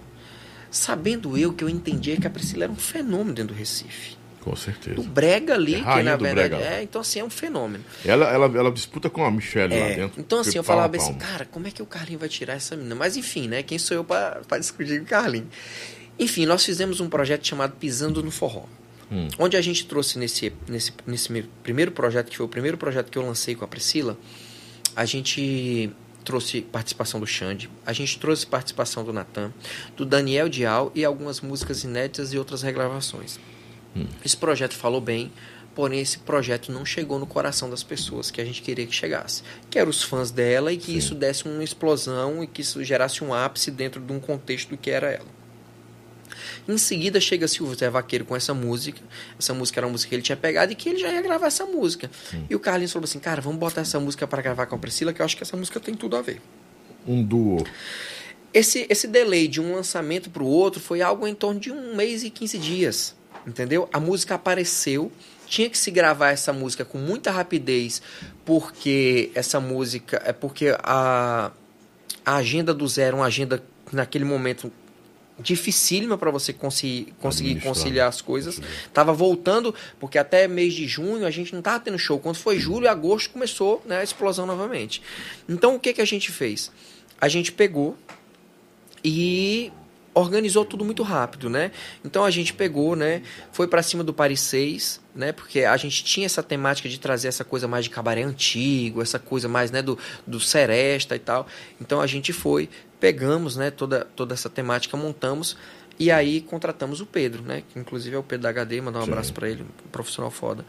Trouxemos. A Priscila, ela vinha de um momento que toda a pandemia a Priscila sempre foi muito povo. Ela sempre foi muito show, a Priscila sempre foi muito isso. Então, na pandemia, a Priscila ficou muito... Eu não vou falar doente, que é uma palavra muito, muito forte, que realmente não é isso no momento. Mas ela ficou muito enclausurada, ela ficava triste, ela chorava, entendeu? Coisa que ninguém sabe, entendeu? Porque ela realmente era uma menina, porque a Priscila é uma meninona. Sim. A Priscila é uma meninona, entendeu? Fantástica. Então, assim, e ela queria isso, ela queria estar com a galera, ela queria estar com o pessoal, ela queria estar cantando, ela queria estar fazendo o show dela. E num momento que ela mais queria, isso não aconteceu. Então, assim, ela vinha de um momento onde ela estava passando o quê? Ela estava praticamente 10 quilos acima do peso. Ela estava naquela vibe realmente de comer tudo, de chocolate, não sei o quê. Então, assim, ela realmente estava com esse problema de acne. Só que tem um detalhe, sabe? Se a gente fosse se apegar a esse detalhe de eu preciso preparar a imagem da Priscila numa situação X ou Y para depois eu gravar esse clipe, talvez eu perdesse o momento do lançamento do que a gente queria. O que a gente fez? A gente contratou um dos melhores maquiadores que a gente tem aqui dentro de Fortaleza, entendeu? O cara que mexe com pele de noiva e tudo, entendeu? Para tentar deixar ela no contexto maior. Aí a gente se depara com outro problema. Quando a gente chega dentro do Rio Mar, porque foi gravado dentro do Paris 6 no Rio Mar, só que a gente só pode gravar depois que o restaurante fechar. Quando o restaurante fecha 10 horas, o ar-condicionado do shopping para. E a partir desse momento você não tem mais ar-condicionado dentro do shopping. E ou nem seja, dentro do restaurante. É um inimigo de maquiagem. Meu amigo, maquiagem nenhuma nesse calor de Fortaleza perdura por muito tempo. A gente chegou para gravar ali por volta de 11 horas, preparamos todo o cenário, posicionou luz, posicionou câmera. Quando você vai, a menina se maquiou dentro do hotel para já chegar maquiada. Quando a menina chega lá, 20 minutos que ela tá ali, meu amigo, faz uma cena, para, faz outra cena, para, faz outra cena. Por mais que você tenha uma pessoa que está acompanhando e fazendo retoque, mas foi tentado fazer. Na captação desse vídeo não dava pra mudar. Mas a gente fez muita coisa. Eu falo com relação ao enquadramento. Mas a gente fez muita coisa em enquadramento e assim, qual era o problema maior? Todo o vídeo, se você pegar ele foi feito com gimbal. Então, ou seja, ele sempre foi feito em volante. E o gimbal, você não tem muito você fazer ele de cima para baixo. Ele é sempre muito mais de baixo para cima. Então, ou seja, ele vai pegar... A pessoa que tem complicado fazer o fechamento. A pessoa que tem uma papadazinha vai pegar. A pessoa que tem um negocinho sempre vai pegar. A gente fez um programa chamado Da Vinci, que é um programa que ele edita a pele. Aquilo foi feito. A gente tentou fazer. Porém, se fizesse demais, você embaça o vídeo, que fica a coisa mais feia do mundo. Parece que o vídeo foi gravado no celular. Perde totalmente a qualidade. Mas o que eu não entendi é porque alguns no enquadramento, alguns closes estavam em cima da papada. Que é onde tinha mais problema, mais destaque. Por conta do gimbal. E porque lá a gente não tem pé direito pra poder botar... Meu nome do céu. Ai, meu Deus. Assim, a ilha não é... Não, não é ilha não. Ai, tu... Enfim, a gente não tem o pé direito pra gente conseguir colocar a grua. A grua, pronto. Entendeu? Grua. Então, ou seja, realmente... Vai em cima do gimbal. O gimbal é sempre mais baixo. Então, o gimbal ele sempre vai pegar a imperfeição de cima para baixo. Talvez se a gente tivesse pegado de baixo para cima, né? Se a gente pegasse de cima para baixo, talvez não teria tido esses enquadramentos. Mas pela urgência que a gente tinha, entendeu? Em fazer e em lançar, né? Naquele momento, realmente foi o jeito. Mas assim, eu na minha opinião, assim, teve realmente algumas coisas que eu acho que poderiam ter ficado melhor, fatídico isso, fato, consumado, mas eu acredito que, assim, o resultado ele foi tão bom para a carreira da Priscila, demais, que eu acho que, ambos, né? Que esse detalhe foi um detalhe que passou despercebido, entendeu? Assim, óbvio que umas pessoas que têm um crivo maior, como você, que é um cara que entende, às vezes o cara vai olhar com muito mais detalhe, com muito mais, né, riquezas de pontuação. Mas para ela, porque a Priscila, a gente tem que ser muito sincera, a Priscila ela era uma artista muito regional, de dentro do Recife. Sim. A Priscila hoje ela é uma menina hoje que ela, por mais que a gente tenha essa outra situação, que o Toca performou muito bem com a música dela aqui no, né, nas coisas. Reviveu. E aí volta aquele detalhe que eu falei pra você lá no começo. Talvez se isso fosse há 10 anos atrás, talvez o Toca só tinha feito um barulhozinho aqui dentro de Fortaleza. Porém, hoje, com a internet e com a velocidade que nós temos, é Brasil. Não adianta, não tem como você falar assim, cara, muita gente às vezes chega, né, só pra pegar um gancho, chega na agência e fala assim, cara, eu tenho um artista hoje, meu artista, ele toca no Piauí e eu quero fazer ele bem dentro do Piauí. Cara, às vezes você consegue criar situações e criar toda uma estratégia para você performar bem dentro. Só que hoje com a internet e da onde ela vem, você não tem como falar assim, cara, eu só vou conseguir ser no Piauí. Às vezes você tá mirando num canto, você vai acontecer no outro. Isso é muito natural. A gente tem um artista chamado JP do Piseiro Brega, acredito que você conhece, que é até do Thiago Sete, a gente desenvolve ele também, que ele fez algumas regravações de Piseiro Brega. Fantástico, cara. Todo mundo acha que esse menino é cearense, pernambucano, paraibano, esse menino é de Minas Gerais. E o projeto dele foi lançado na pandemia, o cara tem mais de 1 milhão de plays na sua música. É um fenômeno, o Xande é fã do cara, todo mundo é fã do cara, mas o cara é de Minas, o cara performa lá. O cara não toca aqui. A coisa mais difícil do mundo, o cara vem fazer um show aqui no Ceará. No Nordeste, né? Arnaldo, é sabido por todos, sim, por uma parte mais atenta, de que números podem ser emulados hoje, né? Associados, você maquia números na hora que você quiser. Tem uma ferramenta nova e um bot novo que consegue captar com frequência, estabilidade sem queda, né? É chamado QZ, ou queda zero. O zero queda, né? Ele consegue impulsionar. Quem está em casa, os caras são meio hacker, não sei o que, esses caras sabem, programadores. Ele consegue pegar minha conta, tua, todo mundo aqui, e colocar na conta dela. Involuntariamente nós estamos na conta do Silvio Boiola. Seguindo o Silvio Boiola. Sim. Quando é que eu vou perceber que estou seguindo o Silvio Boiola? Talvez nunca, porque não está ativada a porra do... Desculpa a expressão. O tal do sininho, né? Então eu tô lá no cara. E hoje com esse algoritmo que ele não te entrega as coisas por ordem cronológica, ele vai te entregando por ordem de relevância, às vezes vai passar ali. Passa a vida toda, então não tem mais como detectar assim, ei, os seguidores do Arnaldo, do Silvio Boiola são falsos. Porque você vai entrar em todos os seguidores do Silvio Boiola no Instagram e de fato eles existem. Sim. Você vai ver, o cara tem stories, o cara tem feed atuante, o cara tem reels atuante. Então o cara existe, não é robô, não é nada. Sim. Aí onde eu quero chegar com você para a gente poder entender como é que está a questão do sucesso plástico. Um amigo meu, o Thiago disse, Lobão, o sucesso na música hoje é plástico. A gente começa maquiando, depois chega as conversões, vai convertendo. Antigamente a gente tinha que construir passo a passo o sucesso. Léo Magalhães, quando chegou aqui, foi passo a passo construído cada música. Maranhão e tudo. Aí hoje você consegue mais rápido. É bacana? É. Mas assim, também tem uma disparidade terrível, porque quem tem mais dinheiro tem mais dinheiro, tem mais poder de fogo. Comentas por aí que tem uns artistas que hoje estão em alto patamar, com muita relevância, mas os caras foram construídos com números emulados, associados, aquela coisa toda. Tá fácil fazer isso mesmo? E esse sucesso plástico, ele é plástico porque ele flui, o sucesso do fluido, ele vai embora rápido também, e esse seria o fato desse povo. Pronto, hoje o Lobão tá vendo sucesso com a música na sexta-feira, na segunda-feira ninguém sabe mais nem quem é Lobão, quer saber quem é o Raimundo. É tudo muito fast food, né, nesse negócio, né? Tá valendo tudo pra isso? Como é que você administra isso? Pô, o cara chega na tua agência aqui, diz, olha, eu quero fazer sucesso que nem o Natanzinho, que em um ano conseguiu explodir tudo. Ah, cara, eu quero fazer um sucesso igual a Mari aí, Um ano conseguiu explodir tudo. Explode, os caras batem tudo em um ano, porque começa aquela coisa, viral aqui.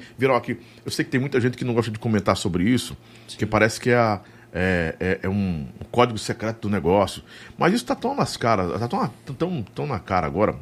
Anitta, todo mundo disse que foi bote a história da Anitta, porque provaram, né?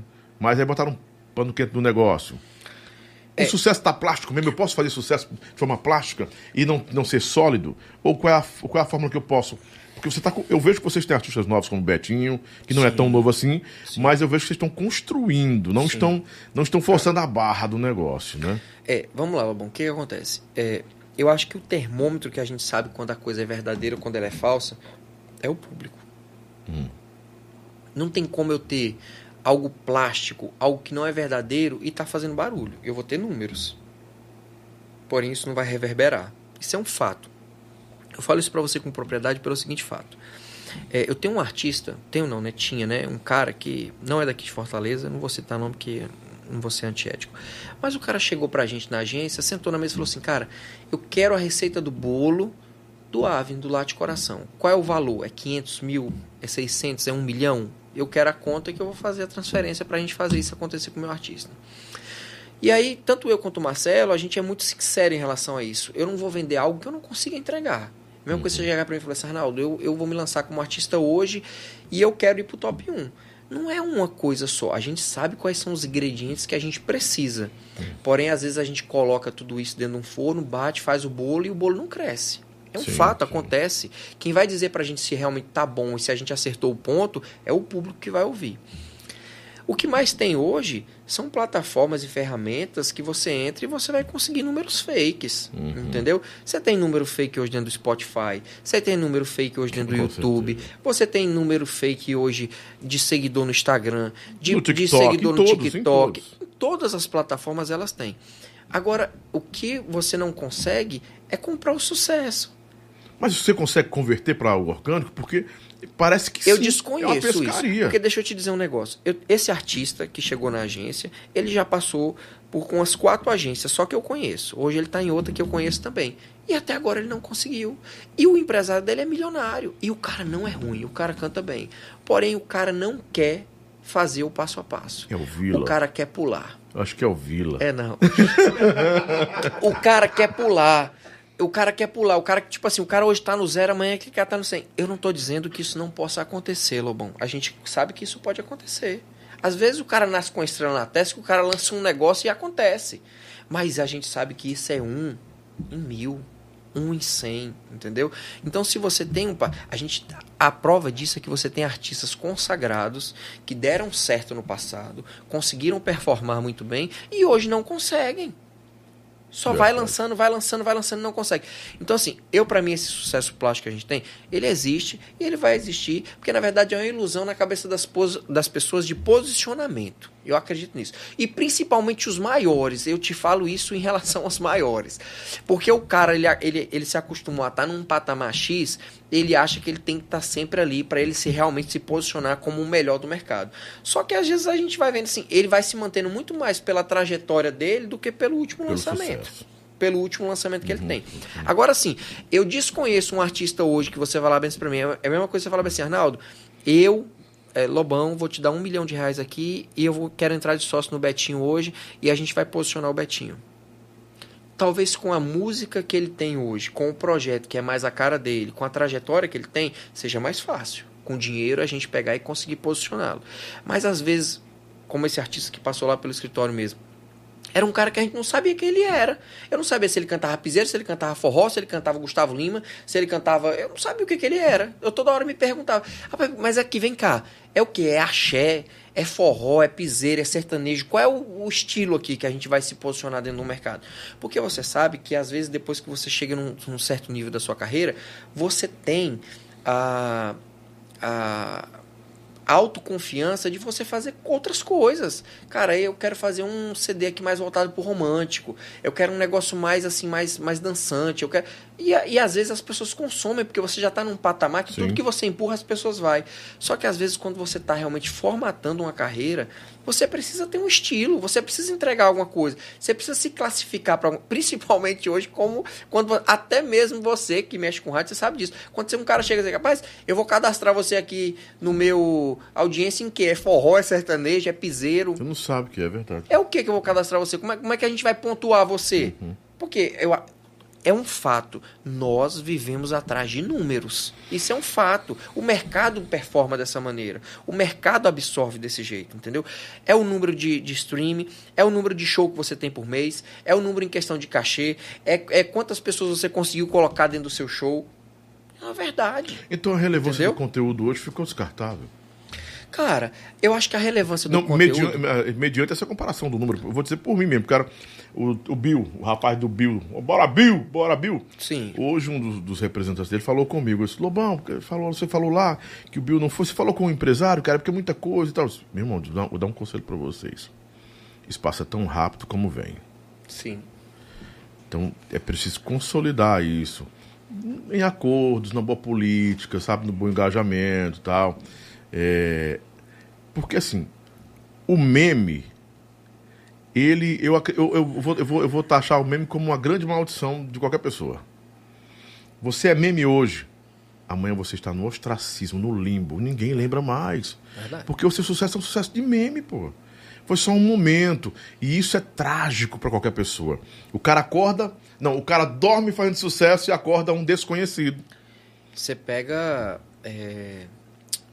Aconteceu esses dias, cara. Tinha um cara que acho que era o compositor de uma música do Gustavo, que o cara tava doido que essa música batesse o top 1.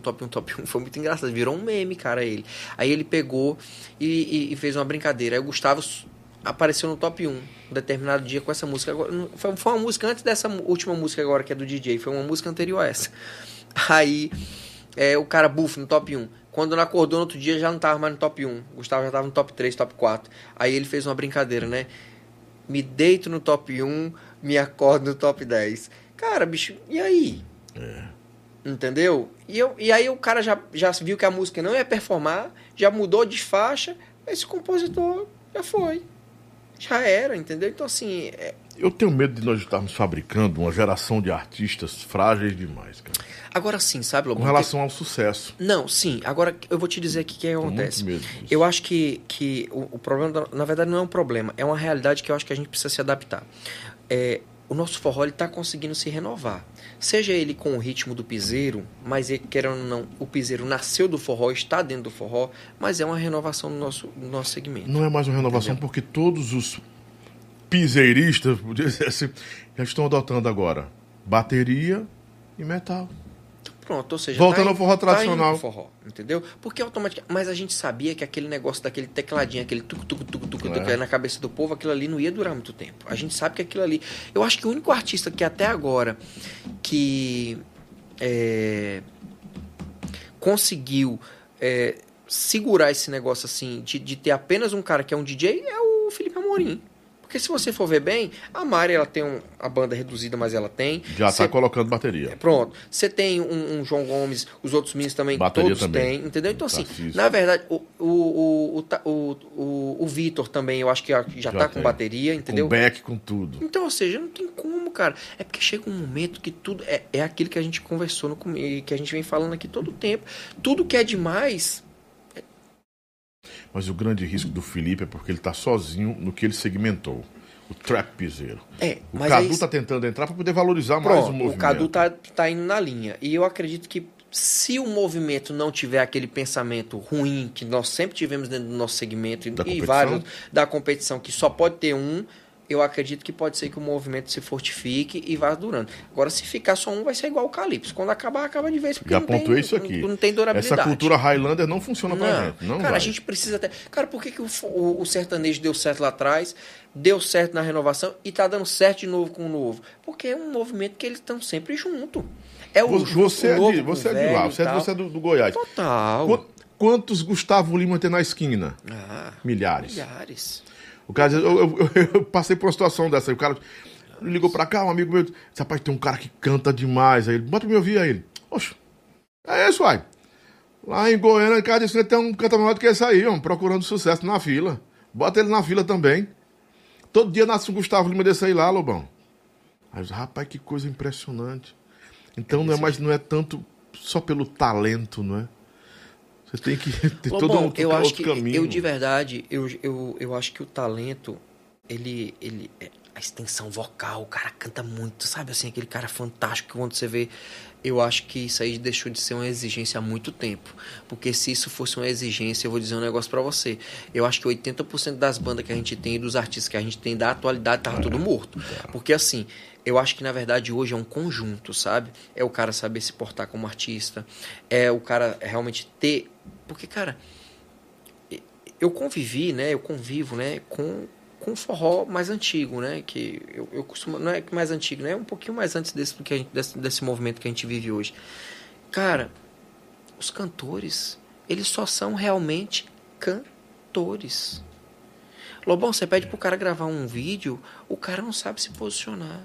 Você pede pro cara tentar montar um repertório, ou então saber o que é uma nota de uma música, o cara não sabe. O cara só sabe pegar o microfone, subir em cima do palco e cantar. Hoje, eu não tinha essa concepção, e eu confesso a você, tá? Eu aprendi a ter essa concepção. Hoje eu entendo porque realmente as bandas de forró, elas existiam com tantos sócios. Porque realmente existia um cara que era o pensamento da banda, existia um que era um musical, outro que era o posicionamento, outro que era a agenda. E aí, automaticamente, os cantores nunca eram donos, né? Às vezes eles tinham uma porcentagem bem pequena, ou então era assalariado. Mas é porque se você deixasse na mão desses caras, esses caras até hoje não tinham se posicionado no mercado. Isso é um fato. E aí eu consegui começar a entender isso. E eu vou te dizer quando eu consegui começar a entender isso. Quando alguns artistas começaram a deixar suas bandas para tentar se posicionar no mercado. Entendeu? E que a gente teve vários artistas que tentaram se posicionar no mercado. E aí a gente pode citar 99% deles não conseguiram sair do canto. É verdade. Me pega aqui um artista que saiu de uma banda grande aqui que conseguiu se posicionar. Cara, o Raí do Saia Rodada, mas o Raí não saiu da banda, na verdade só trocaram o nome. O Xande que trocou... Não, mas o Xande também não saiu da banda. O Xande só trocou o nome. Safadão só trocou o nome. O Wesley só trocou o nome. Ou seja, são esses três nomes, eles estão bem posicionados, porque na verdade as cabeças pensantes ainda continuam com eles. Os que trocaram... E eu vou dizer aqui um nome assim que eu realmente acho que deu certo, Forró do Moído, Simone Simaria. Desde a concepção? Quando saiu do Forró do Moído, entendeu? Eu acho que no Forró do Moído foi bacana. Quando elas saíram do Forró do Moído, elas conseguiram se posicionar. Mas elas não se posicionaram dentro do forró, elas se posicionaram dentro do... Você acha agora que elas separadas performam bem? Cara... Qual a perspectiva disso aí? Assim, eu tive um relacionamento muito conturbado com as meninas, sabe? Lá atrás, assim, eu sempre fui muito fã da Simone e sempre fui muito fã da Simaria também.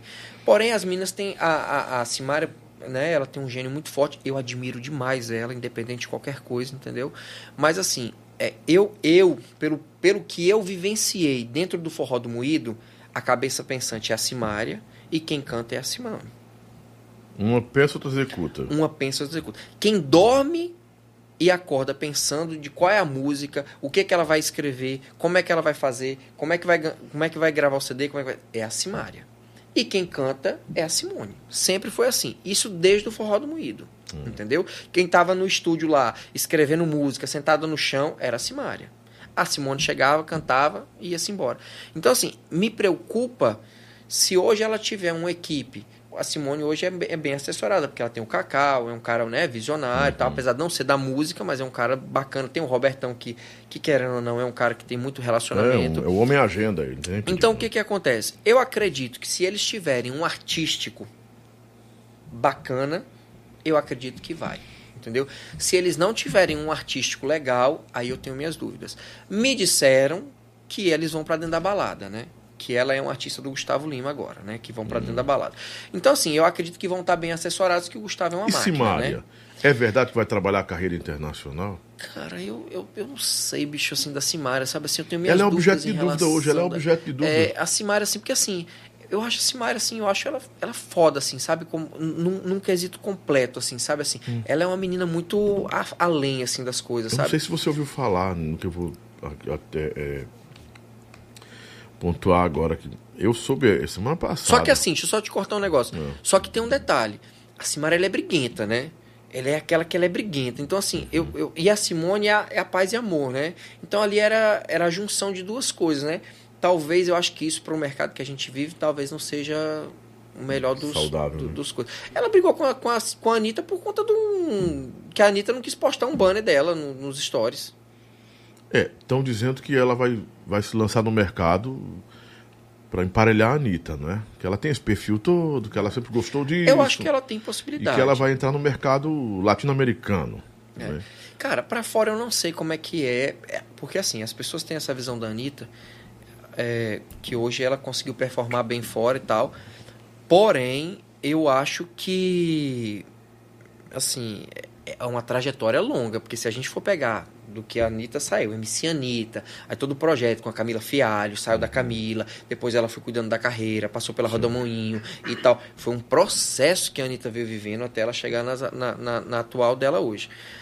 E que na minha opinião, né, posso estar bem errado, os povo pode até me matar, mas enfim, eu não acho que a Anitta é essa coisa toda assim. Porque pra mim o termômetro de um artista é o show. Eu não consigo entender um show da Anitta até hoje. Se tem um show da Anitta aqui, ela tem um público nichado. Muito nichado. Ela é uma artista de um público nichado. Ela é uma artista de um público nichado e um artista digital, total. Então, assim, ela não é aquele artista que você vai vir aqui, vai fazer um show na Arena Castelão para 50, 100 mil pessoas e vai dar esse público. Não dá. Então, ou seja, e isso não é só aqui. Agora, se você monta uma grade, coloca ela dentro, ela é aquele negócio que dá, embeleza o seu evento. Dentro de uma grade bem montada. Bolo, talvez, né? Dentro de uma grade bem montada. Uhum. Porém, ela sozinha, eu não acredito nela como artista. Talvez lá fora elas performem bem. Eu acho que ela é muito mais hoje, ela se enquadra muito mais nessas coisas, dessas performances muito temáticas em cima de algo específico. Eu vou fazer um show específico num MTV, enfim, né? Eu acredito muito mais nesse ponto dela hoje, que foi, na verdade, a mesma coisa que a Cláudia foi seguindo. A Cláudia deixou de se achar há muito tempo para ir para essa pegada do pop e nunca conseguiu se posicionar bem. Né? É uma realidade. Então, assim, eu acho que a Anitta... Há quem diga que a Anitta não tem esse trabalho todo de shows fora do Brasil. Não, eu acredito que ela é muito mais... Eu também, que moro em Miami, você deve ter também, com certeza. Que ele acompanha ela em hotéis. Que história? É muito mais merchan do que... Eu acho. Agora, sim, ela é um fenômeno do marketing. Sim, do marketing ela é unânime. A Anitta é uma das maiores marqueteiras do Brasil, meu amigo. Ela bota os marqueteiros aqui, meu amigo, no bolso, todo mundo. Assim, ela consegue fazer todo... Cara, você vê a Anitta... Discípula da Fialho, pô. A Fialho faz... Tira leite de pedra. A Fialho é um fenômeno, Deus, né, cara? Aí você pega a Anitta, cara. A Anitta, ela é tão danada, cara, que ela vai simular uma tatuagem nos Países Baixos porque ela queria promover uma plataforma dela de conteúdo adulto. Mas ela não tem a tatuagem lá. É mentira. Provado. Comprovado.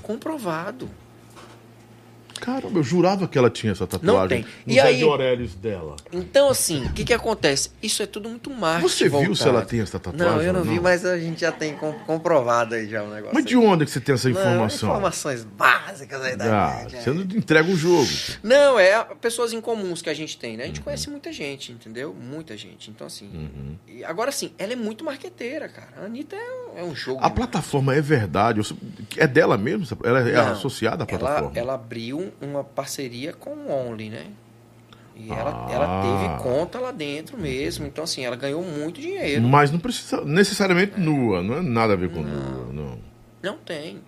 Pô, a Mulher Melão disse que tá faturando 1,5 milhão, pô.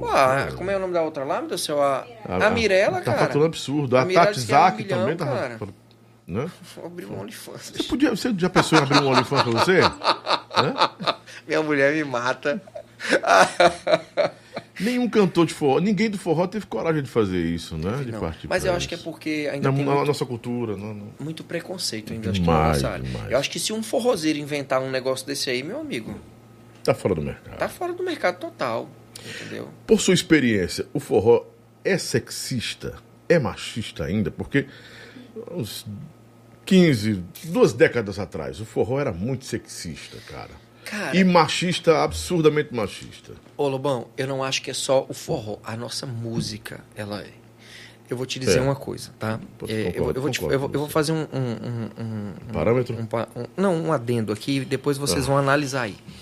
Cantores negros na música sertaneja talentosíssimo, eu conheço um, mas não vai, não vira. Me fala.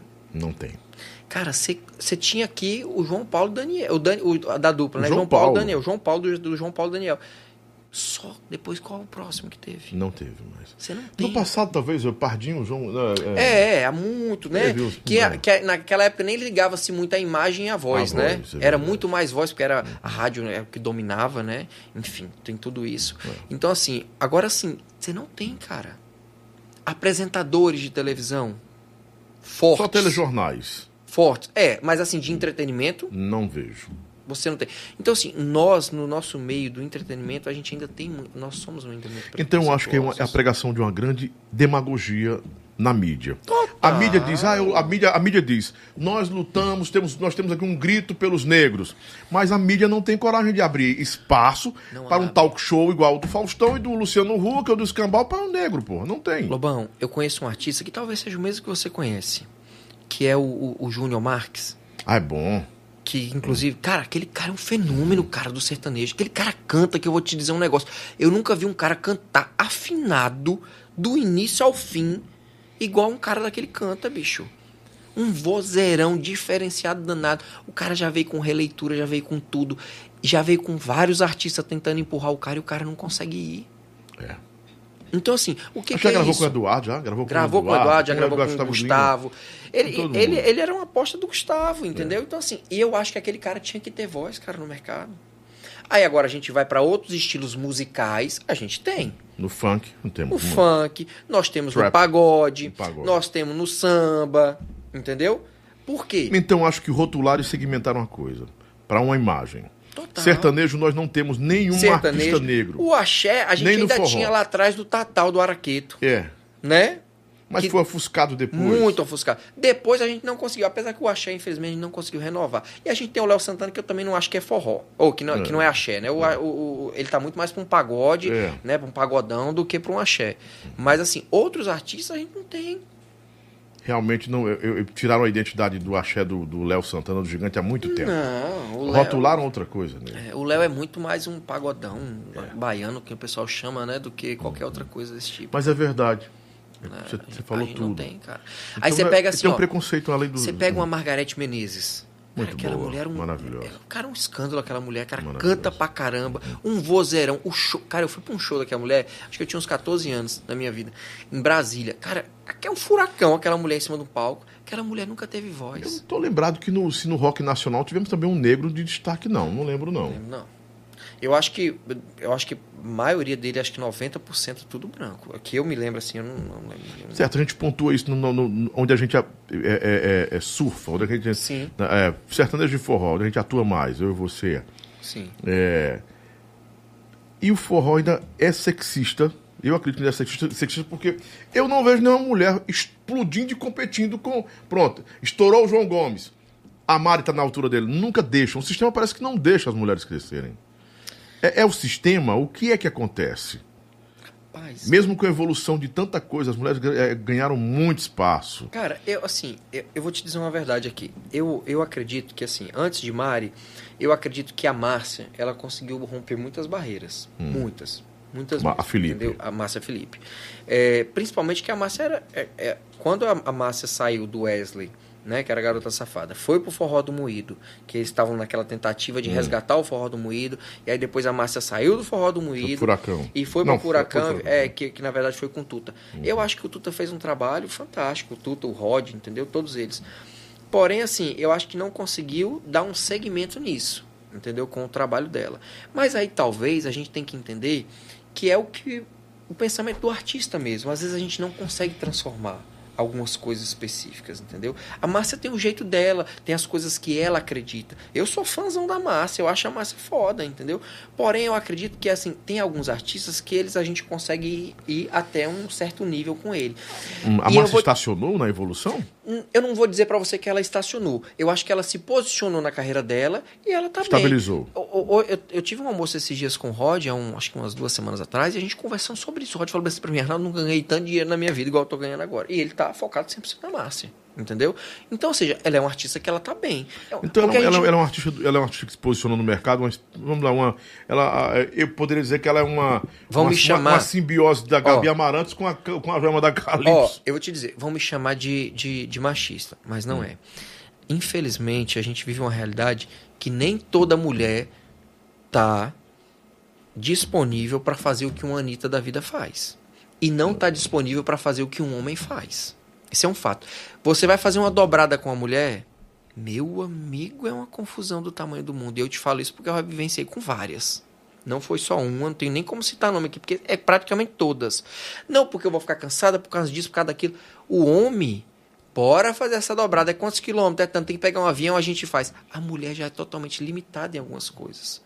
Isso a é maquiagem, um fato. É a maquiagem, é o salto, é a cansada, cansa mais fácil. A mulher dança, o homem não dança tanto. Então, assim, a entrega, às vezes, ela é muito maior.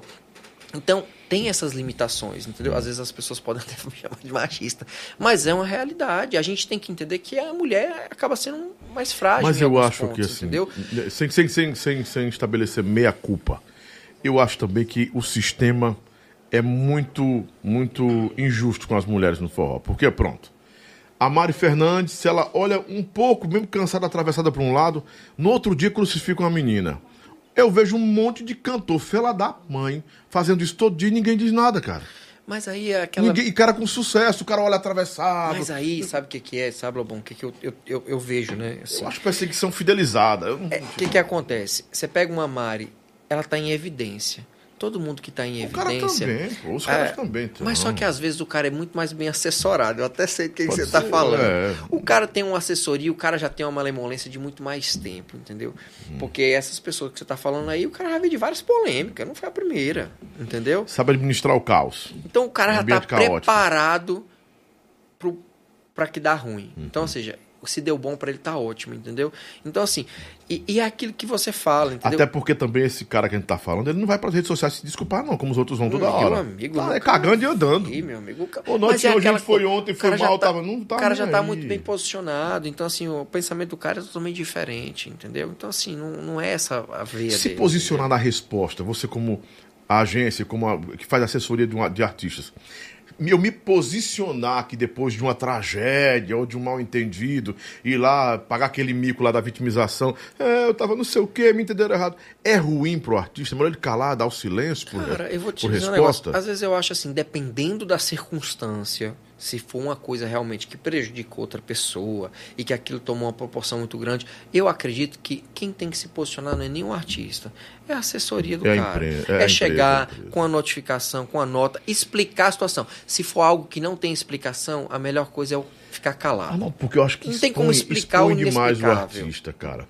E outra coisa, tem artistas que estão bem posicionados, que performam bem, que formatam bem a coisa, só que qualquer besteira o cara tá lá na internet, chorando, compartilhando a vida. É porque a minha mulher, é porque o homem, é porque naquele dia... É muita exposição de bom grado, gratuita, sem necessidade, pô, desnecessário. Total. Aí você não pode impedir ninguém de invadir sua vida, pô. Total. E também não vale escudar aí, dizer, não, é porque eu sou uma pessoa pública.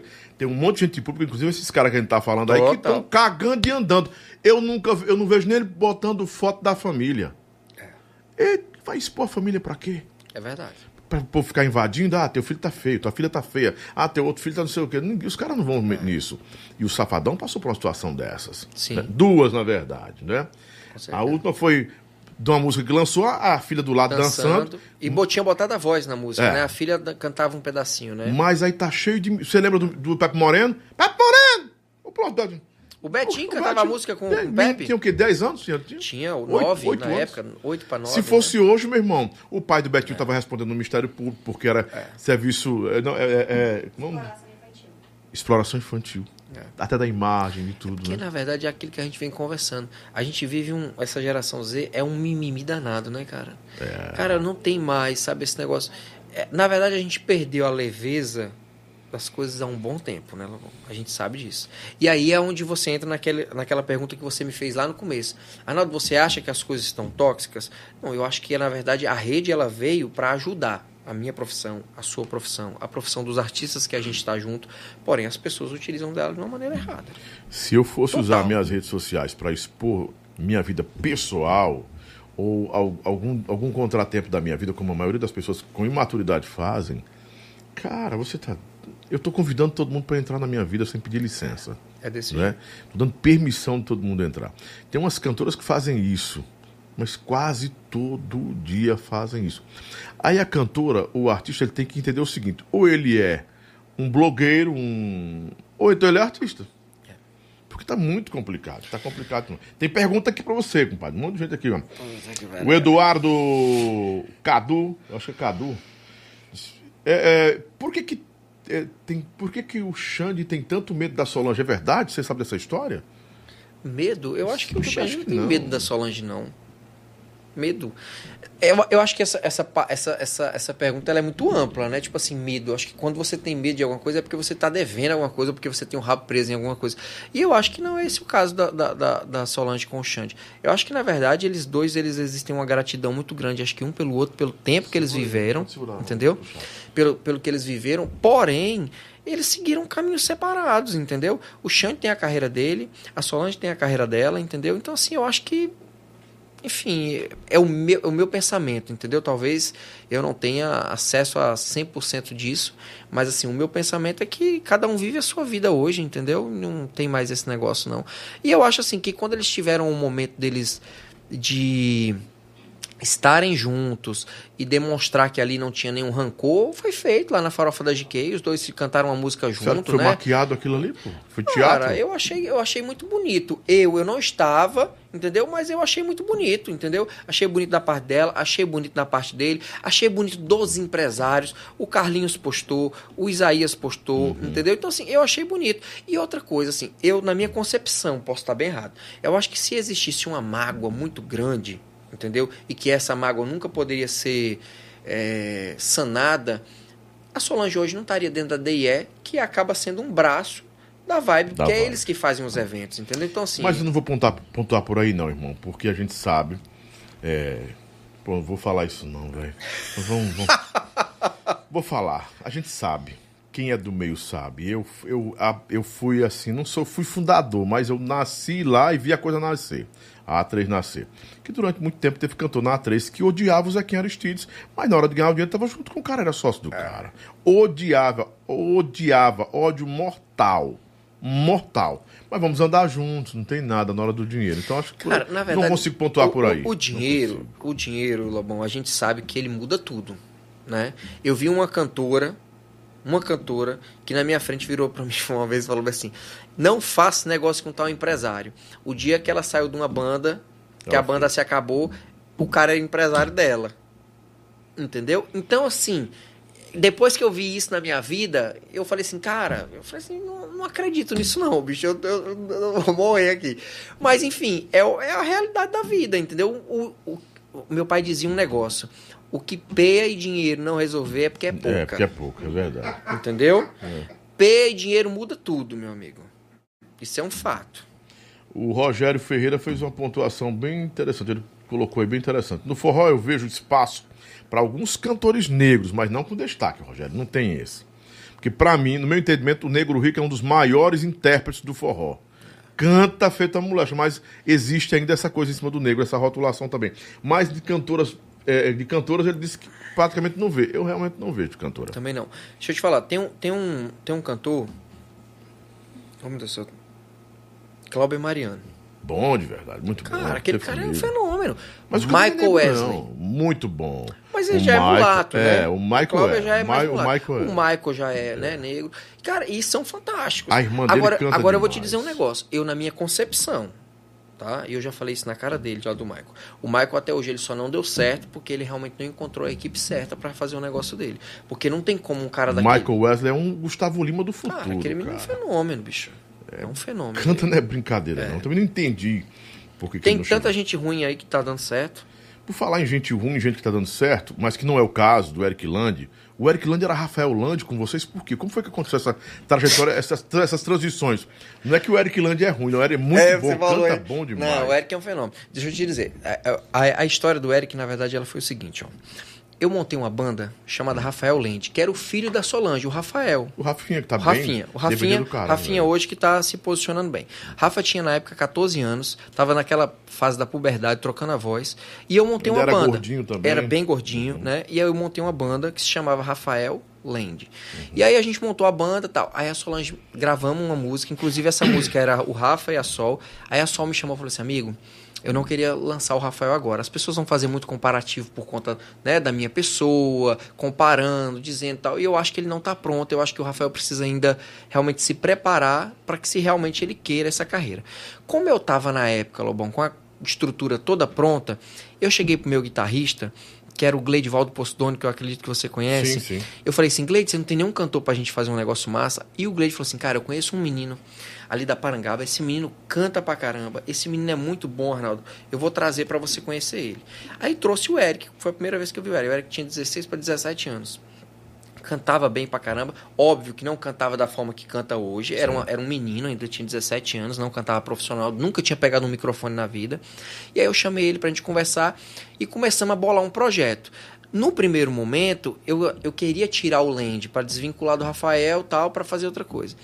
Aí conversamos... Ah, o Land não já veio dele, não? Não, quem deu foi eu. Você entendeu? Que batizou o nome dele Land? É Eric Mota Rocha. É, Eric Mota, é isso mesmo. Entendeu? Mota. E aí, que é ele e o irmão cantavam. E aí deixa eu te explicar por que Land, de Neverland, da cidade da fazenda do Michael Jackson. Neverland. Que era, venha pro meu país, venha curtir o meu som. Então, sim, era uma ideologia disso. Então, foi pensado um slogan dessa maneira. Quando a gente pensou na publicidade do esquema, foi tudo isso, entendeu? Então, a gente pegou, foi pra cima, montamos tudo, e aí a gente começou a trabalhar, entendeu? E o Eric muito novo, e na correria e tal. E assim, a gente fez muita coisa junto. Até que chegou um momento, era só eu e ele, Lobão. Eu era dono de 70% da carreira do Eric e o Eric tinha 30% da carreira. Então, assim, chegou um momento que eu tava estafado já.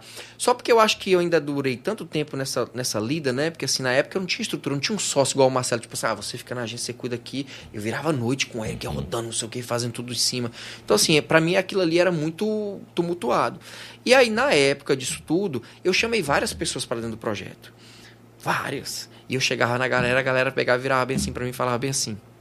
Rapaz, se os que cantam já não tá dando certo, imagina quem não canta. Várias pessoas. O que é empresário dele hoje, eu falo sem medo. Eu falo na cara do Andrezinho. Andrezinho do Orgival. Eu cheguei pro Andrezinho, vai... Vamos lá. Mano, não sei o quê. Andrezinho me engomou uns 6 meses. É o Andrezinho que tá com ele agora? Andrezinho é empresário dele também. Vende ele, entendeu? Uhum. É um dos, né? Uma das pessoas que vende. Então, assim... Aí, assim... Chegou um momento que eu já tava muito cansado. Botei em stand-by. Aí foi quando apareceu o Menudo, né? Uhum. E a gente conversou. Eu peguei e falei assim... Cara, vamos fazer alguma coisa? Aí fomos gravar uma música, que essa música estava sendo bem executada na voz do Jonas Esticado na época, e a gente gravou a música com o Eric para poder fazer um movimento e começar a andar. Nesse andar, eu falei assim, cara, é o seguinte, eu já passei 2 anos investindo nesse projeto, então assim, hoje eu quero ser o cara que vai fazer o marketing, que vai fazer a publicidade, eu quero um cara que cuida do repertório, eu quero o cara que vai fazer o investimento, entendeu? E a gente arruma um cara de agenda. Nesse espaço de tempo, né? O que aconteceu? Surgiu um cara que o Menudo arrumou, né? Menudinho tem um respeito. Inclusive, na época, fiquei chateado com o Menudo na época dessa situação toda, mas hoje em dia a gente já passou. Arrumou um cara e o cara falou assim: não, eu vou investir. Vou investir um valor, vou entrar com investimento e tal. Só que eu não aceito o Arnaldo, porque eu não vejo o Arnaldo ter uma porcentagem do projeto, sendo que o Arnaldo, só para ser agência, não, eu prefiro pagar a agência. Aí o Eric chegou pra mim e falou bem assim, não, Arnaldo, que o cara não aceita. Na época eu fiquei tão indignado, sabe? Eu falei assim, cara, como é?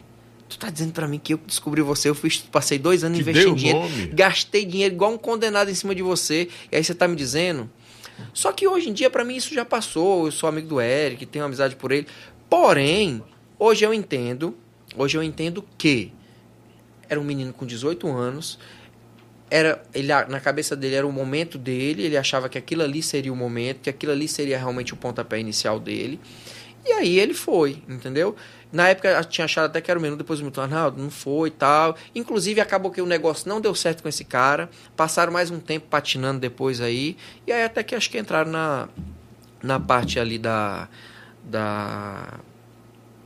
Camarote, né? Antigamente era F5, depois virou Camarote, e graças a Deus deu certo. Eu sou muito grato, sabe, Lobão, pelo seguinte fato, Porque como é que você... As pessoas viravam pra mim e falavam assim, cara, você é um doido. O menino não canta, o menino não é bom. Eu falava, cara, o menino é bom e o menino ainda vai dar trabalho. E eu só acho que hoje ele ainda não é tão bem posicionado no mercado como ele era pra ser, porque o Eric é muito teimoso. E eu falo isso pra ele, falo, bicho, você tem que parar de ser teimoso, cara. Tu gosta das coisas dos outros, mas tu nunca gosta das suas coisas. Tu tem que dar valor no seu, você tem que acreditar no seu, você não tem que se espelhar em fulano e beltrano. Tá numa agência muito grande, uma agência maravilhosa. Entendeu? Né? Então, assim, gosto muito do Eric, desejo muita coisa. E hoje eu sou muito grato e feliz porque deu certo. Então, como deu certo, às vezes eu chego com um pessoal que falava que não ia dar certo, eu falo, tá vendo, rapazinho? Deu certo. Não tá mais comigo, mas deu certo. Algo tinha, né? Manoel Nascimento, você acha que a Solange pode ser boicotada agora, estando na DIE? É um ponto, certo? O Rogério Ferreira, isso a gente teve aí, a Franciele, Escavalo de Pau, a Adriana Corrinha, Andréa Santos, da Escapim com Mel, são raros casos de sucesso de negras no forró. Não, se deram bem. Sucesso é outra coisa. Não foram artistas que estouraram nacionalmente. A gente tá falando de estouro nacional. A Franciela esteve à frente do cavalo. Todas estiveram à frente de uma banda. A gente diz de um nome, pronto. Um nome de uma Anitta da vida. E onde ela não estava sozinha na frente, né? É uma realidade. Não pode atribuir o sucesso a só aquela figura. Elas faziam parte de um conjunto de sucesso. O cara colocou aqui, ó, Lobão, teve o Assum Preto. Não, o Assum Preto também veio dos três, é uma situação. Sim. E está aí à frente dos Brasas, mas com um destaque bacana. O Assum Preto tem um nome bacana. Mas não é aquela coisa da explosão, aí. O cara tá disputando palmo a palmo com o Wesley, com o Xande. O cara colocou aqui, Lobão, mas o Xande é negro. O Xande não é negro, pô. Gente, pelo amor de Deus. Branco, não vamos dizer isso, não. O povo tá doido. Não, é loucura. Xande é branco. Não, não podemos nem com o Xande. Nem pardo ele é. Não é, nem moreno. Não tem condição, não. Aí o Zé, o cara botou aqui, o Zé Cantor é negro. O Zé Cantor não é negro. Gente, também, o Zé Cantor é branco. O povo tá botando tinta onde não tem. Pelo amor de Deus, gente. Né? Opa. Arnaldo. Meus filhos vão dormir e ficam falando, me pedindo a benção. Eu tenho que dar a benção dos meninos. Dê a benção, né? Os bichinhos. Já dei pra Maria e pro Calil aqui, pros outros que estão tudo pedindo a benção, né? Nunca diga dessa água no beberei, que foi isso aqui. Será que os metais voltam para o forró? Eu acredito que pode voltar. Metal e dançarina, sabe por quê? Forró é um ciclo. Aí os forró nunca deixou de ser uma sequência de sucessos que se sucedem sucessivamente e voltam ao mesmo ponto. Eu acredito se repagina muito nisso. Não, é só releitura. Cara. Se você pegar o sertanejo, o Gustavo Lima tinha balé. Tinha balé e metal ainda não tem? Os metais ainda tem. Léo Magalhães tinha balé. Balé pesado. Entendeu? Pesado. Tanto que na época eles disputavam, pegavam as bailarinas do Garota Safada e do Aviões. Direto para levar. Sentido os dois? Não, pegava no sentido, tipo assim, de levar, né? Pra ser as dançarinas de tocar na banda. Era namorador de dançarina demais, né? O Léo Santana. Não, Léo Santana não, gente. O Léo Magalhães. O Léo do Magalhães.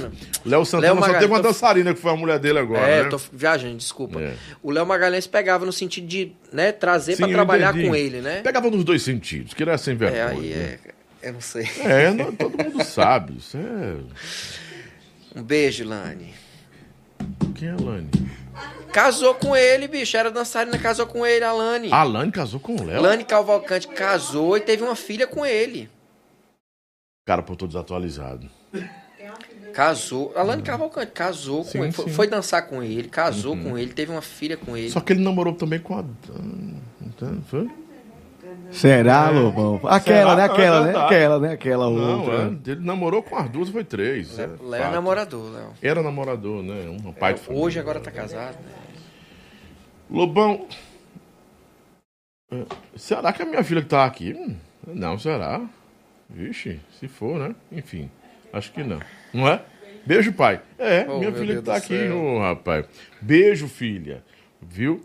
Obrigado, minha princesa. Dá um beijo no Calil também.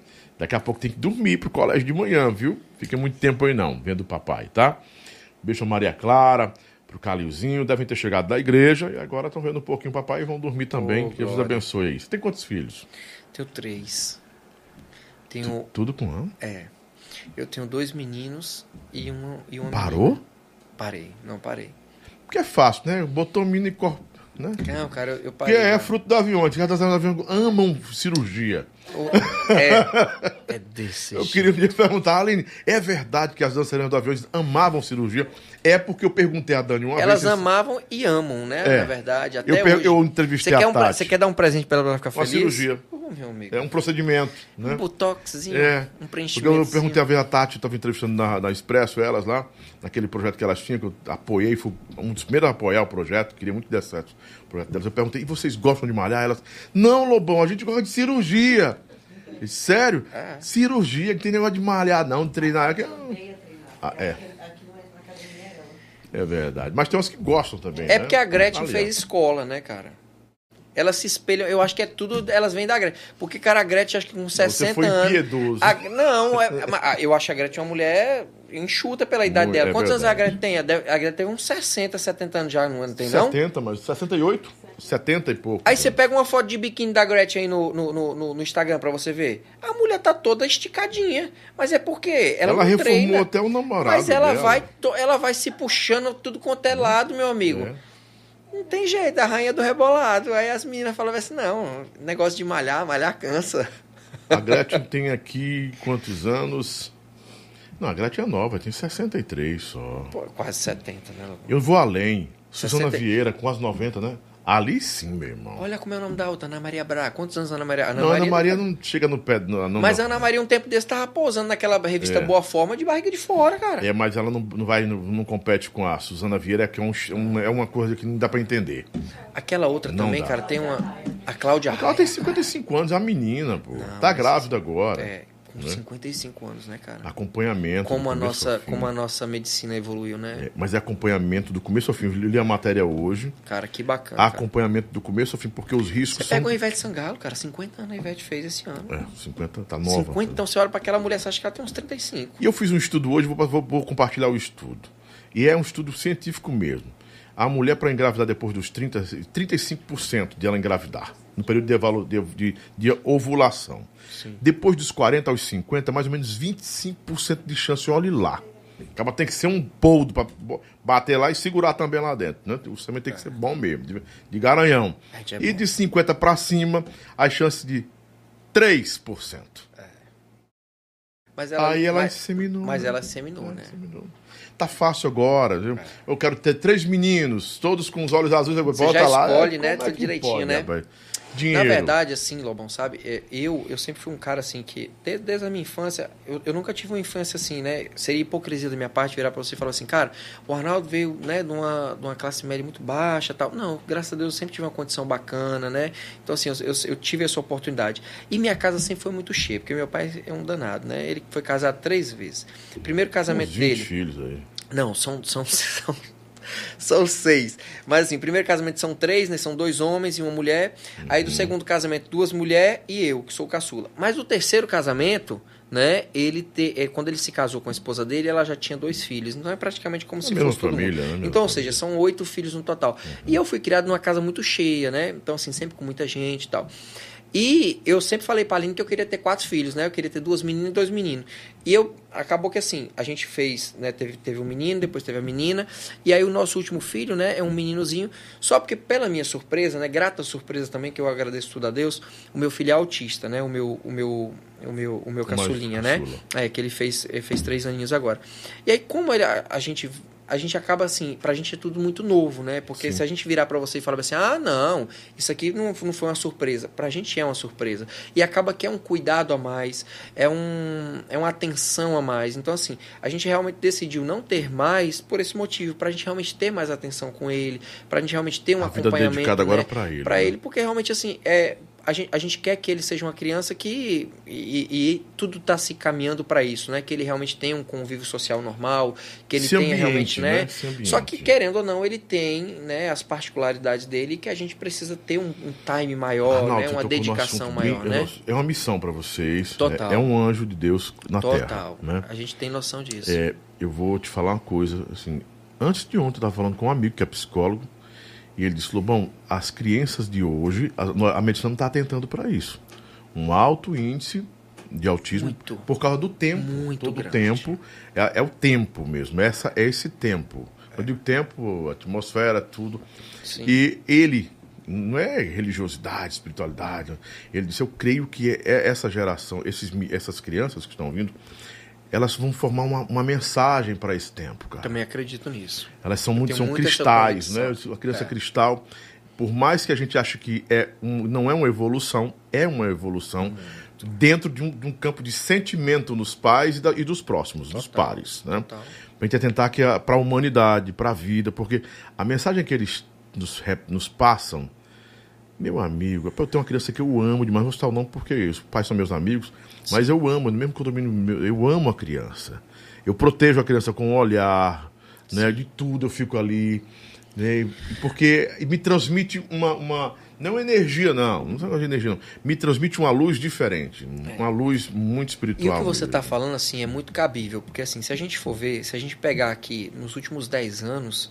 Cara, a quantidade de crianças que hoje a gente já tem acesso, talvez, também tem um detalhe, né, Lobão? Talvez a gente pode também ter um entendimento que existiam essas crianças, porém não eram diagnosticadas da forma que era para ser. Tem esse detalhe. A nossa medicina avançou muito e hoje as pessoas realmente já têm um diagnóstico. Ah, você tem um TDAH, você já tem um autismo leve, você tem um avançado, você é uma criança que tem síndrome de Down. Na verdade, antes, eram todas tratadas como uma deficiência X, e aí dava-se uma nomenclatura para aquilo ali, mas não se estudava a fundo qual era a sua deficiência e qual era o tratamento. Houve muito erro de interpretação nisso, total. De definição. Então, assim, deram DAO para crianças assim. Várias. Então, assim, hoje a gente consegue entender, eu pelo menos vejo dessa maneira, que assim, o negócio evoluiu de uma maneira muito, muito grande. Eu, no meu condomínio lá que eu moro, eu tenho uma vizinha que tem, né, uma filhinha inteligentíssima menina, e aí quando dá fé, vem meu filho, que a gente mora do lado e a gente é muito amigo, muito próximo. A gente tem amigos que também tem, entendeu? Então, assim, a gente acaba... Talvez seja porque a gente não vivia nesse mundo muito próximo, a gente não se dava conta que realmente é uma realidade muito próxima da gente e que está cada vez aumentando mais, né? Eu acho que a criança do Mion é o grande alicerce da casa dele. Cara, é fantástico. É o elo, né, que eles têm, que todos têm. Enfim... Eu tô querendo ser pai. Você não é pai ainda, não? Não, você é pai já. Tô querendo ser pai. Ele falou assim, tô querendo ser pai. Eu falei, não, mas ele tá dando... Rapaz, olha, pai de novo. Lobão é igual o preá do reino, viu? É a carrada de menina. Oi.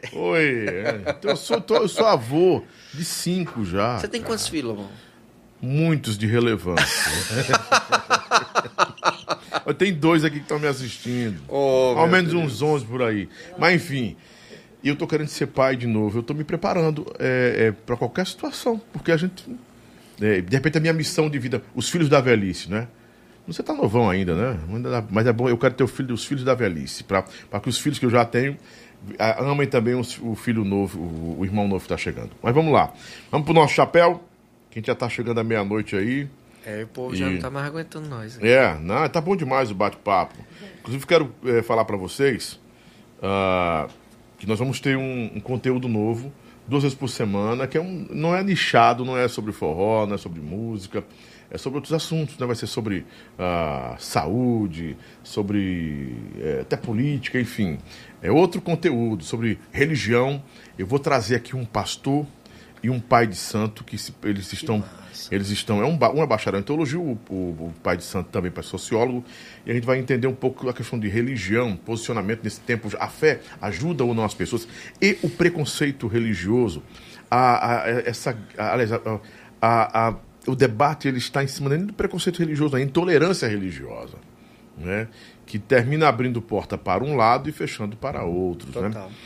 As pessoas não se posicionam na internet, pouco se posicionam. Eu sou evangélico, é ladrão. Eu sou um bandista, é do diabo. Cara, tá muito polarizado o negócio, muito complicado. Muitas pessoas não gostam de se pronunciar, né? É pior do que time. E time é mais fácil, né? Eu sou do Palmeiras, eu sou ferrinho e não sofro, né? Aqui no Ceará. Então eu não sofro muito, eu sou ferrinho, então eu sou vascaíno, então eu sofro também. Tô acostumado com a chibata, não dá. É só aí, time polarizado. Ceará, Leão, vovô, todo mundo aqui. Então, enfim, aí vai ter um conteúdo bacana, vai ser por volta do meio-dia, e a gente vai estar sempre com vocês aqui também, viu? Quero trazer psicólogos aqui para conversar, trazer outra relevância, outro conteúdo, né? Como esse bate-papo que a gente está tendo aqui, que foi muito edificante demais. Lobão, é verdade, ó. Lembrei que o filho do Júnior Viana também é um anjo de Deus, o José. Realmente, o Júnior Viana tem um filhinho também que o Júnior falou aqui onde você está. Disse, Lobão, é uma missão que Deus me deu. O José é uma missão que Deus me deu. Cara, o meu, bicho, é a minha alegria. Eu chego em casa todo dia, aí, enfim, é o jeitinho dele, né, de demonstrar o carinho. E é tão assim, Salomão, que assim, eu já tenho os dois mais velhos, né? E os dois mais velhos, tipo assim, a gente vai crescendo, a gente vai vendo, né? A primeira palavrinha, aquilo é uma alegria tamanho do mundo, o primeiro passo, o primeiro andar, enfim, a forma que vai comendo, que vai se portando, como chama o papai, a mamãe. Só que aquilo ali pra gente já tá no cotidiano e é muito normal, a gente sabe que vai ser natural acontecer. Quando vem uma criança especial na vida da gente, rapaz, a gente vibra por tanta coisa. Não é especial, é excepcional. Cara, a gente vibra por tantas coisinhas assim que às vezes a gente acha irrelevantes. Talvez para qualquer outra pessoa que não seja, né? Essa pessoa que recebeu essa missão, que isso é uma missão, é um fato. É. Aquilo ali, gestos, olhares, tchauzinho, um beijo, cara, é fora do comum. Amém. É muito bom. Gratificante, né? O Cláudio botou aqui. Lobão, gente, pelo amor de Deus, a Gretchen tá parecendo que é humana. Aí a Nilde botou. Tá, não. Vocês são gentis, sempre educado, Arnaldo. Sempre educado, Arnaldo. Falando da nossa quem humano. É o gênero, mano. É verdade. Lobão, acho que quando Deus dá um filho especial, eu digo excepcional, na vida da gente, é uma grande missão. Eu também acho que é uma grande missão, é uma jornada, é um crescimento, é uma expansão de consciência, expansão de espiritualidade, tanta coisa. Né? É verdade. Vamos lá, dar um chapéu. Você tem duas opções aqui. Ir para casa, arregar ou fazer o chapéu. Eu faço. Você faz? Oxente, por que não? É, pronto, né? Como é que é o do chapéu? Me ensina. Eu vou lhe explicar. Você tem mais envergadura do que eu? Pronto. O chapéu preto... eu já fiz isso várias vezes aqui, já mudei o chapéu, porque disseram que eu estava com um preconceito enraizado. É um preconceito enraizado. Por que tudo que não presta é preto? Se você quiser mudar, pode mudar. Botar o preto para ser bom e o branco para ser uma coisa que você reprova. Meu povo, pelo amor de Deus. Tem isso não, né? Não, eu dou a opção porque às vezes chega a gente aqui e diz, e a comunidade já até me deu uma pressãozinha, aí Paulinha disse, você pode fazer assim, mudar também, para não ficar aquele preconceito enraizado, Paulinha? Chama preconceito enraizado. Nós não temos preconceito enraizado, para com isso, né? Fosse por isso, não usava telefone preto, é maravilhoso. Eu amo preto fosco, minha marca tem preto também fosco, né? E é uma identidade visual bacana. E tem o gongo, né, que você pode optar, são 3 gongos, quando você quiser passar. Aqui na sua frente tem um monitor que aparece a cara da pessoa lá e tal. Eu pergunto, preto, branco... O preto é o bom? Não, o se preto... você quiser. Tá, mas... o chapéu preto, eu boto o preto, então eu reprovo a tudo dessa pessoa, para mim é um comportamento errado. Mas, Lobão, entendi. Pela pessoa eu boto o branco, que é uma pessoa excelente, maravilhosa. Entendi. Porque ele fez isso, não entendeu? Eu vi você fazendo com o Isaías, eu vi. Isaías foi pesado, fui quase processado. Quase dando fumo, né, Lobão? Advogado no outro dia, advogado de uma cantora, advogado do outro cantor. Eu disse, meu irmão, pelo amor de Deus. Oxente. E tem a descarga que você dá. Tira o chapéuzinho lá do Raul. O Raul. Aqui é bota. E tem a descarga quando você não... Rapaz, não tem jeito de dar descarga aí, porque já foi. Aí não tem mais sentido. Tá. Agora foi o juramento, tira a sua mão para fazer o juramento. Você jura dizer a verdade, somente a verdade, nada mais do que a verdade, absolutamente a verdade. Vixe, Maria. 100% é verdade. Arnaldo Filho, a partir de agora no nosso Chapéu do Lobão. Na tela, primeiro, DJ... Eita, começou na chibata. DJ Ives, é preto, branco, descarga ou gongo? Não, o DJ é branco. Por quê? Eu vou dizer um negócio pra você. Qualquer pessoa no que o DJ viveu, por mais errada que ela esteja, né? Que nada... Cara, que nada... Nada que a gente possa falar vai amenizar e justificar algumas agressões. Algumas não, várias, né? Porém, eu acho que, assim, ninguém tem como dizer que o cara tá morto. E eu acho que eu vou te dizer mais. Eu não sei se eu teria a estrutura que esse cara tá tendo da saída dele lá e a retomada da vida dele. Porque aquilo ali, meu amigo, é uma paulada também. Ele é resiliente pra caramba, né? E a forma que ele vem vivendo, então assim, eu tiro o chapéu pra ele. Eu acho que ele é um cara que ele... 100%, eu gosto dele. Solange Almeida. Ah, Solzinha, eu tiro um chapéuzinho branco pra ela. Né, princesa? Tamo junto, Sol. Gosto mais, Ave Maria, Sol. Muda minha vida. Tá casada de novo, né? Casamento número 4? Casou. Ela casou com o Monilto, meu amigo Monilto. Tá casado, tá feliz pra caramba, graças a Deus. Na verdade, a história do Monilto com ela é muito bonita. Ele era fã dela, né? Não, deixa eu te dizer. O Monilto, ele era um cara que já convivia nos shows com ela, né, assim, tal, enfim. Aí ela teve um relacionamento com o Monilto alguns anos atrás. O Monilto e ela se relacionou, ele é mais jovem que ela, até hoje é, né, enfim. E aí ela, assim, ela tinha um negócio na cabeça dela que ela tinha um preconceito com ela mesmo porque o cara era mais jovem, entendeu? E aí ela decidiu terminar o relacionamento com o cara. Ela terminou, casou com outro cara, viveu não sei quantos anos. Aí quando ela terminou o relacionamento com o último relacionamento dela, que ela veio pro Leandro, ou que ela foi, que era o Leandro, né? Aí ela voltou pro Monilto, se reencontraram, até a escova de dente, as coisinhas dela tava lá na casa dele ainda guardado, que ele tinha deixado. Aí vivem um relacionamento lindo, tão casados, tão super felizes. Coisa boa. E eu acho bonito. Ciro Gomes. Ah, meu amigo, eu com chapéu preto pro Ciro Gomes. Fumo total. Vou botar dois pretos assim. Cara, bicho, assim, eu vou te dizer o que eu acho do Ciro, tá? Eu não sou um cara, o maior conhecedor de política, não, tá? Mas eu sou o consumidor do que eu vivo na nossa cidade, né? Do que a gente convive. Eu sou um cara, assim, que eu observo muita coisa. Eu moro em Fortaleza desde 2010. Cara, só Fortaleza é a nossa capital.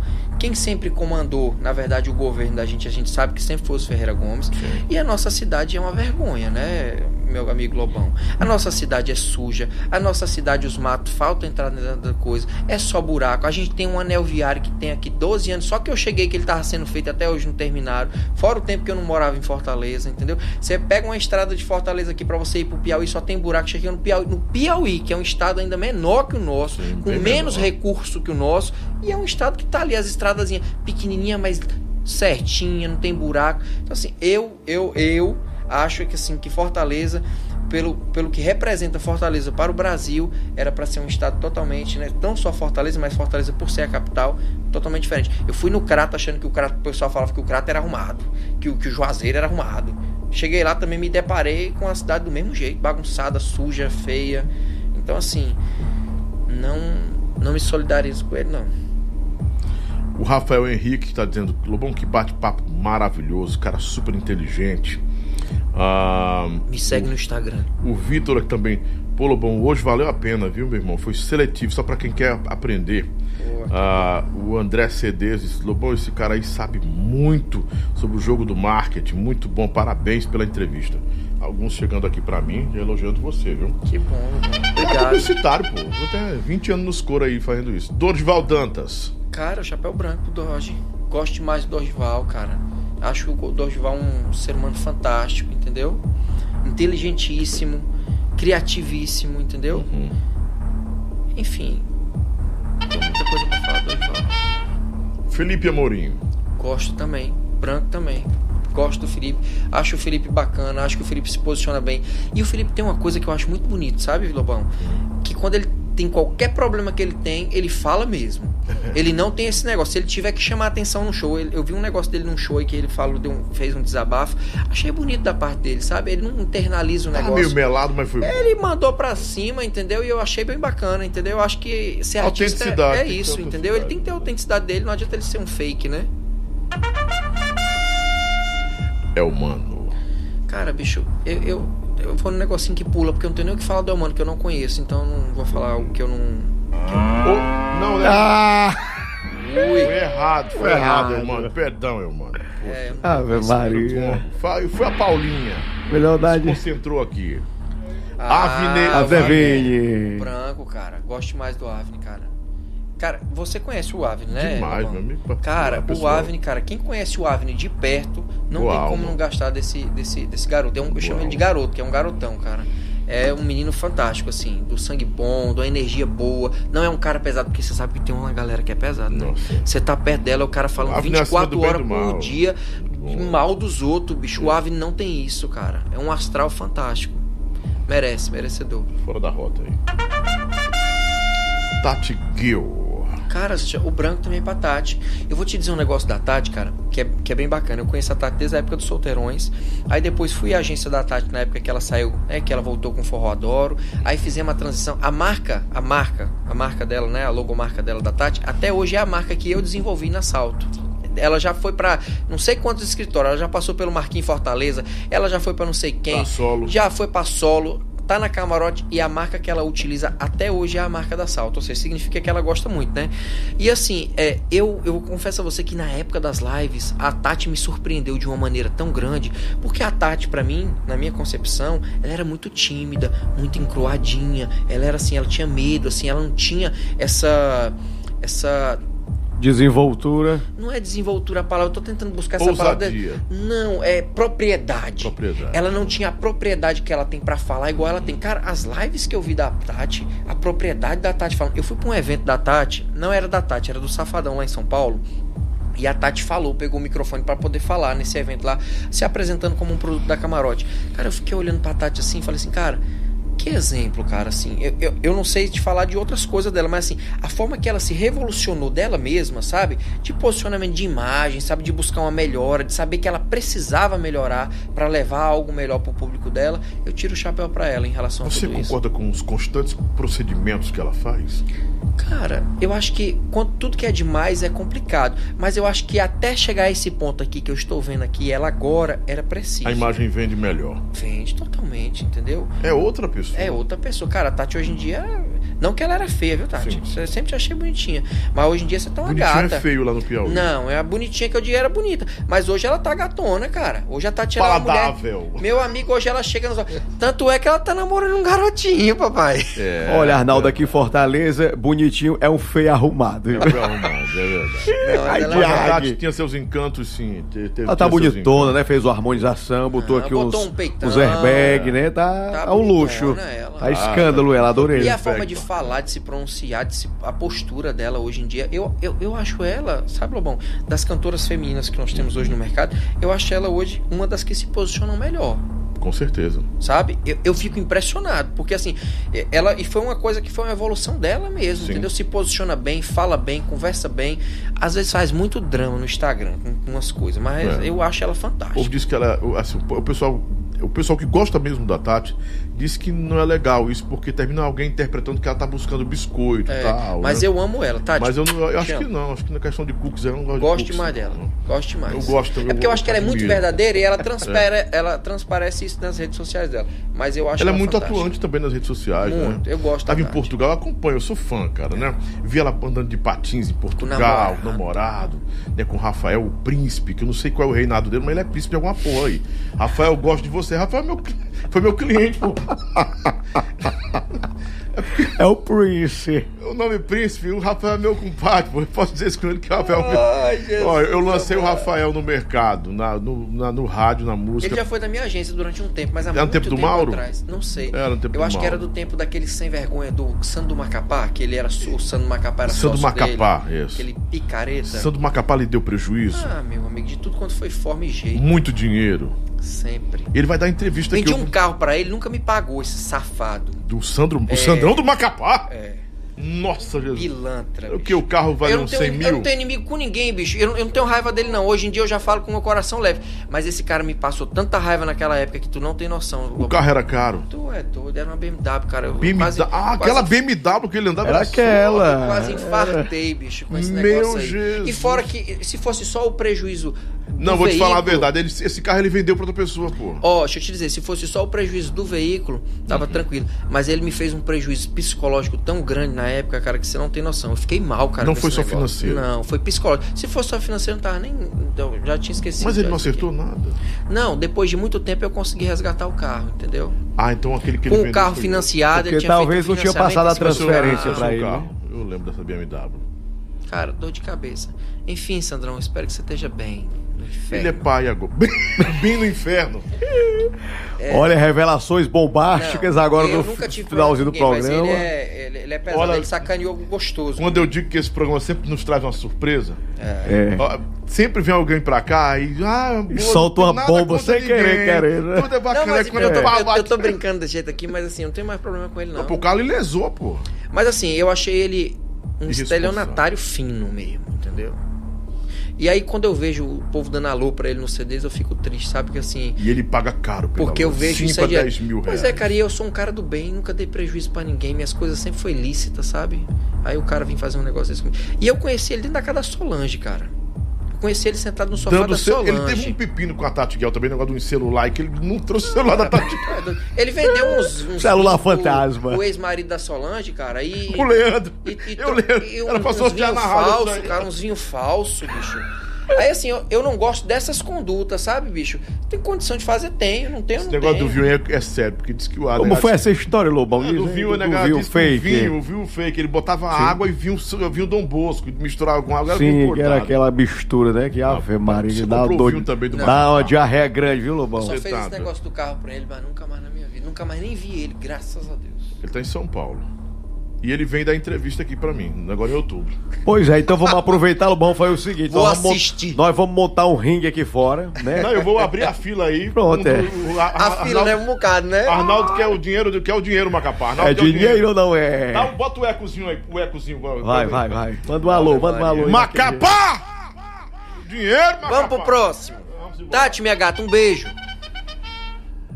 Roberto Cláudio, você, Roberto. Sou eu, candidato a governador de Fortaleza, Arnaldo Filho. Peço seu apoio, seu voto, para que nós possamos dar continuidade no avanço das mudanças. Vote em meu verdadeiro Roberto Cláudio, número 12. Muito obrigado. Cara, o meu chapéu pro Roberto Cláudio é o preto. Mas eu vou te dizer por quê, tá? Do preto no Roberto Cláudio. Pra mim, o Roberto Cláudio, ele é a mesma situação do Ciro. O Roberto ficou aqui um tempão, ele entrou dizendo que ia limpar a cidade, ele entrou dizendo que ia fazer não sei o quê, Eu não vi ele fazer. Mas ele limpou a cidade. Roubando, né? O dinheiro dos cofres públicos, só se for, porque eu não vi outra coisa. Complicado, Roberto. E aí, o que acontece? E aí, o que eu fico mais triste, sabe o que é? Aí, um candidato desse, sabe, Lobão, isso, e a população queria que eles enxergassem isso. Na época de uma pandemia, quando ele entrega a prefeitura, ele pega o carrinho dele, a família dele, vai morar em São Paulo. Ele foi embora, é verdade, né? Foi, sim. Ele foi morar fora do estado. Aí, agora, ele volta pra concorrer ao governo. Gente, que loucura é essa? Não tem o voto do Arnaldo, viu? Não tem. Não tem. Meu voto não tem. Eric Land ou Land. Tira o chapéu pro Eric. Tiro de verdade. Tiro não, né? Bota o chapéuzinho branco pra ele, né, cara? Gosto dele, tenho carinho por ele. Acho que ele ainda é um meninão. Eu acho que ele ainda vai amadurecer muito. E acho que ele tem que ter mais... Mas Eric já tem quase 30, viu? Tem não, menino. Eric tem 24 anos. 24? 24. Ai, meu, tinha 18 anos quando começou, tá certo. Tinha 16 pra 17. Quem tem mais de 30 é o safadão. Tem mais de 30. Então, assim, eu acho que ele ainda é um meninão, entendeu? Eu acho que ele precisa amadurecer. E eu acho que se eu pudesse, né? A gente tem uma amizade, mas eu nunca falei isso pra ele. Mas, assim, se eu pudesse dar um conselho pra ele, é que ele valorizasse as pessoas que realmente estão com ele, entendeu? Pra que realmente, assim... A gente começar a ser visto como uma persona não grata é muito ruim, sabe? E assim, o que eu escuto do mercado às vezes que as pessoas falam é que ele tá virando uma persona não grata. Eu não tenho esse pensamento dele, mas eu queria que ele se atentasse a isso, entendeu? Ele é um cara jovem, ele é um cara que tem um talento incrível. Eu acho que assim, é baixar a cresta e entender que a gente não consegue fazer as coisas sozinho, entendeu, Lobão? A gente realmente não somos realmente multitarefas. A gente realmente precisa de equipe, a gente precisa de pessoas... Sozinho, ó, só pontuando aqui, viu, Arnaldo? Sozinho, ninguém vai pra lugar nenhum. Uma dorinha só não faz verão. É verdade. É verdade.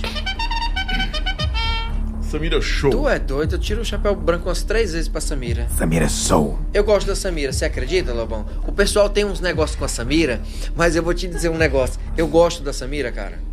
Eu consigo ver um negócio na Samira que eu acho que talvez as pessoas não consigam, sabe? Cara, doido pra trazer a Samira aqui. Era minha amiga no passado, a gente se ajudou tanto. Samira, venha, minha gata. Vai essa ponte aí, Ana. Eu vou falar com ela. Sames vem, o Fabinho cara, não entrega. Aí eu ligo pro Iago, ô bebê, sabe como é a diferentona, bebê? E se ela for lá estourar tudo? Traga a diferentona, ela vai estourar tudo. A Samira, eu gosto mais da Samira, eu vou te dizer por quê. Porque eu acho que ela é uma artista que ela consegue ir dando os passos dela onde ela consegue alcançar, entendeu? Ela não é... Ó, você vê, cara, a gente tem que tirar o chapéu, cara. Quando a gente fala de artista feminina, que né, de tal... A mulher é uma mulher que ela saiu da atriz, aí ela foi pra dentro de um safadão, ela não conseguiu se ver ali dentro por conta que ela tinha os pensamentos dela e as pessoas não encaravam ela como o produto que ela queria ser. Ela saiu fora, voltou, montou o escritório Paulo Enragazzo tava fazendo sacanagem com ela. Ela saiu do Paulinho Ragazzo, ela saiu do Paulinho Ragazzo, pegou. Hoje em dia, quem ela formou o marido dela para ser o empresário, cara, dela. É uma Anitta da vida. É o inovador, né, viu? Hoje em dia ela vai pra cima, ela resolve o negócio dela. É, eu sou fã da Samira. E é honesta, viu? Honesta. Ela fez negócio comigo várias vezes nas minhas rádios. Nunca, cara, nunca travou um dia. Eu nunca fiz muito um honesta. Negócio com a Samira. A Samira já foi da minha agenda. Da minha agência já várias vezes. Ela sai de vez em quando, que ela fica chateada, né? Mas ela sai, aí depois ela volta. Mas assim, ela nunca me deu trabalho com nada em relação a pagamento, em relação à assiduidade das coisas. Você marca uma reunião com a Samira, tal hora ela tá lá. Ela consegue escutar você. Porque é muito ruim, cara, você pegar um artista que você senta com ele e aí você fala assim, cara, o caminho é esse. Vamos fazer? Não, eu acho que é esse. Que é o Eric. O Eric, você vai conversar com o Eric e você fala, Eric, é assim. Não, eu acho que é assim. É o jeito dele que então, ele acha que tem que ser. A agência, então, pra que você tem que ter uma pessoa que tá fazendo você? Faça as coisas sozinha. Então, assim, ela, eu gosto disso dela, entendeu? É a mesma coisa de uma companheira, uma namorada que você vai ter. Aí ela vai se vestir, né? Aí pega... Amor, qual dos vestidos eu fico melhor? O preto ou o amarelo? Aí você... o amarelo. Pois é, eu vou ficar com o preto. Cara, é horrível isso. Minha mulher faz isso. Amor, qual sapato? Nossa. Esse aqui. Aí eu, meu amor, gostei desse. Aí ela, mas eu vou com aquele outro ali mesmo. Pra que tu perguntou? Eu vou sair pra almoçar, né? Ou pra jantar com ela, né? Escuta só, Lobão. Meu amor, onde é que você quer ir? Onde é que a gente vai? Aí eu, qualquer lugar. Aí ela, qualquer lugar. Aí eu, não, meu amor, escolhe aí onde é que você quer ir. Não, meu amor, escolhe aí. Aí eu, vamos na tal lugar. De novo? Vamos lá no Bangs. Meu amor, você não falou que era pra me escolher? Não, nunca. Mas por que, Lobão? Porque não tem um cardápio à altura de... Vamos pro próximo. Vamos para o Santa Grelha, que é melhor. Bolsonaro. Cara, eu... Atenção para o cancelamento. Tiro o chapéu pro Bolsonaro. Gosto do Bolsonaro. Voto no Bolsonaro. E se, quando ele botar a Michelle Bolsonaro, eu vou votar na Michelle Bolsonaro. A Laurinha também, vota a Laurinha. Eu voto na Laurinha. Pô, vai me matar. Não, bicho, mas assim, eu compactuo, não compactuo dos discursos dele que às vezes ele tem. Eu acho que às vezes ele perde o sentido, ele perde a palavra, ele se excede em algumas coisas. Né? Isso é um fato. Mas, Lobão, ninguém é perfeito. Agora sim, eu na minha concepção como empresário, o governo dele pra mim foi bom, entendeu? As políticas que ele vem fazendo são políticas que eu acredito e que eu acho que está de acordo principalmente com a realidade do que nós vivenciamos. Né? Cara, a gente acabou de sair de uma pandemia tamanho do mundo. Ele tomou as melhores decisões? Não.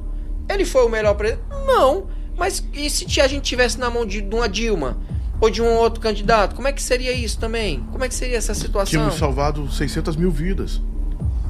É argumento da negada. É, o que aí, é no argumento dela. Tu acha, Lobão? Nunca achei, nem acharei nenhum.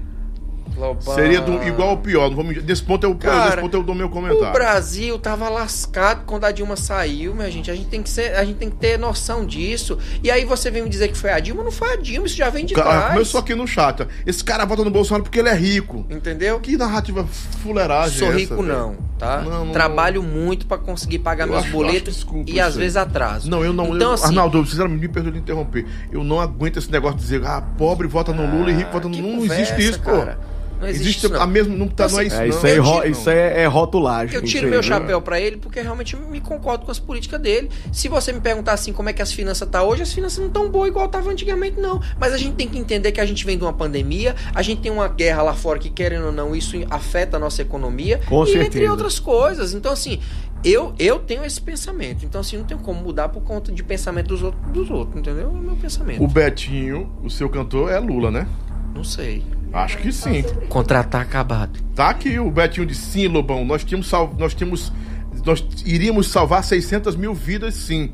É o Betinho, pô, o BF. Betinho, que conversa é essa aí, Betinho? É Betinha. Betinha. Ah, é Betinha. Não é o Betinho, velho. Ah, é Betinha? É. Ah, sim, sim. Bom, enfim, né? Enfim, tá lá. A escolha do Arnaldo, o programa é dele, gente. Vocês têm que respeitar. Mas assim, só sem pontuar o Xande agora. Mas pelo visto tem sua casa dividida, né? A casa ou não? Não, a minha mulher é Bolsonaro. Ah, ela também declarada? 100%. Agora sim, ela não entra nessas brigas porque ela não, porque ela não gosta dessas polêmicas. Mas assim, a gente vota, a gente é realista. Normal. É igual eu também não fico compartilhando coisa na internet. E nem fica agredindo o lulista, não, né? Eu acho que a gente tem que respeitar o Lula. Eu votei no Lula, ô Lobão, nos dois mandatos dele e votei na Dilma. Mas eu vou falar uma coisa pra vocês aqui. Esse é o programa de número 177 aqui. Eu não tô tomando partido, que eu não voto nem aqui, voto na Argentina. Mas todo mundo passou aqui. É complicado. Os artistas do forró e do sertanejo não são esquerdistas. Me perdoe dizer isso. Aqui eu tiro por experiência essa base minha aqui. Já os artistas do pop, do funk, eles são, tendem, da MPB tem uma inclinação mais esquerdista. Mas artista sertanejo e forrozeiro é bem contadinho nos dedos, não ser de direita. Não sei por quê. Lobão, você tá falando uma loucura. Eu tô não. Se você pesquisar... 100%. Eu não tô dizendo que é. Mas o Xande, bem, eu tenho certeza que ele não vota no Lula. Assim, não tenho 100% de certeza, mas pelo... Aqui, o Adriano já botou aqui, sou pobre cara. E voto no Bolsonaro. Pois é, dizem que o Safadão também... Não posso falar por eles, não. Sim. Posso. Não posso. E não quero meter nisso, não. Vou passar por quê? Vamos embora. Mas quando der uma semana da política, eu vou papocar a política que tá dor de cabeça, meu irmão. Oi, companheiro Arnaldo Filho. Rapaz, caiu o Xande, é o quê? Cara, é branco. Eu boto até na cabeça, cara. Cara, bicho, eu vou te dizer uma visão que eu tenho do Xande, tá? Tornando agora aqui. Ó, o que acontece? Cara, o Xande, na minha concepção, as pessoas têm uma imagem do Xande... muito errada às vezes sobre a personalidade dele. Você falou uma coisa aqui no começo da entrevista que é muita verdade, sabe? O Xande, ele é um cara tímido, entendeu? Eu acho que realmente ele é um cara tímido. Porém, a gente tem que tirar o chapéu que o Xande foi um cara que desse movimento novo do forró, antes de chegar o Wesley, obviamente, ele foi um cara que conseguiu quebrar muita barreira. Com certeza. E ninguém acreditava que o Xande iria se dar bem quando a Solange saísse do avião de forró. Né? Todo mundo acreditava que a Solange ia deslanchar e o Xande ia, né, decair.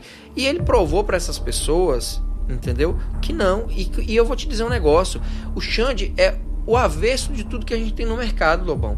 O Xande é um cara que não tem essa extensão vocal que canta do tamanho do mundo. O Xande não é um cara lindo e maravilhoso. O Xande é um cara do jeitinho dele, na pegadazinha dele ali, mas eu acho que ele conseguiu, cara, desbravar coisa que gente aí linda e maravilhosa e que se diz que é o melhor do mundo não consegue. Então assim, eu tiro meu chapéu. E eu vou te dizer um mais aqui. E na minha concepção ele consegue isso. Obviamente que ele tem uma máquina muito boa, porque os meninos ali, eles têm toda uma infraestrutura, né? Agora tem um detalhe. Ele, cara, é um cara que assim, eu não vejo o Xande com tempo ruim pra trabalho. O Xande tá lá, é pra tirar as férias dele, 2 dias antes o cara tá lá gravando CD. O cara tá lá gravando dentro do estúdio, botando música, fazendo coisa. Então assim, eu acho que o trabalho enaltece, entendeu? Qualquer tipo de artista que seja. Dá um abração, um beijo pra Nick Sol que tá assistindo aqui. Nick Sol é aquela cantora, não é? É uma cantora. Eu sei quem é, já vi o trabalho dela. Ela gravou uma vez, que eu acho que um clipe que era um Dragão do Mar, uma vez, assim, um negócio bem legal. Eu falei, né, pra ela, acho que ela vai passar uma transição agora pro trap, uma coisa assim. Massa. Que identifica mais com ela. Acho que a Negona vai arrebentar aí no trap. Beijo, Negona. Conheço seu trabalho, viu? Parabéns. Wesley Safadão. Ah, o Safadão tá diferente. Ele diminuiu a venta, foi? Ele fez harmonização, tá garotão ele. Tiro meu chapéu demais. Cara, eu acho o Wesley fantástico, cara. Eu acho o Wesley um cara jovem, um cara atemporal, entendeu? Assim, do que ele vem vivendo. Eu não tenho muito pra falar, porque não tenho toda essa convivência igual eu tenho com outros artistas com o Wesley. Mas assim, eu só tenho coisas bacanas pra falar dele.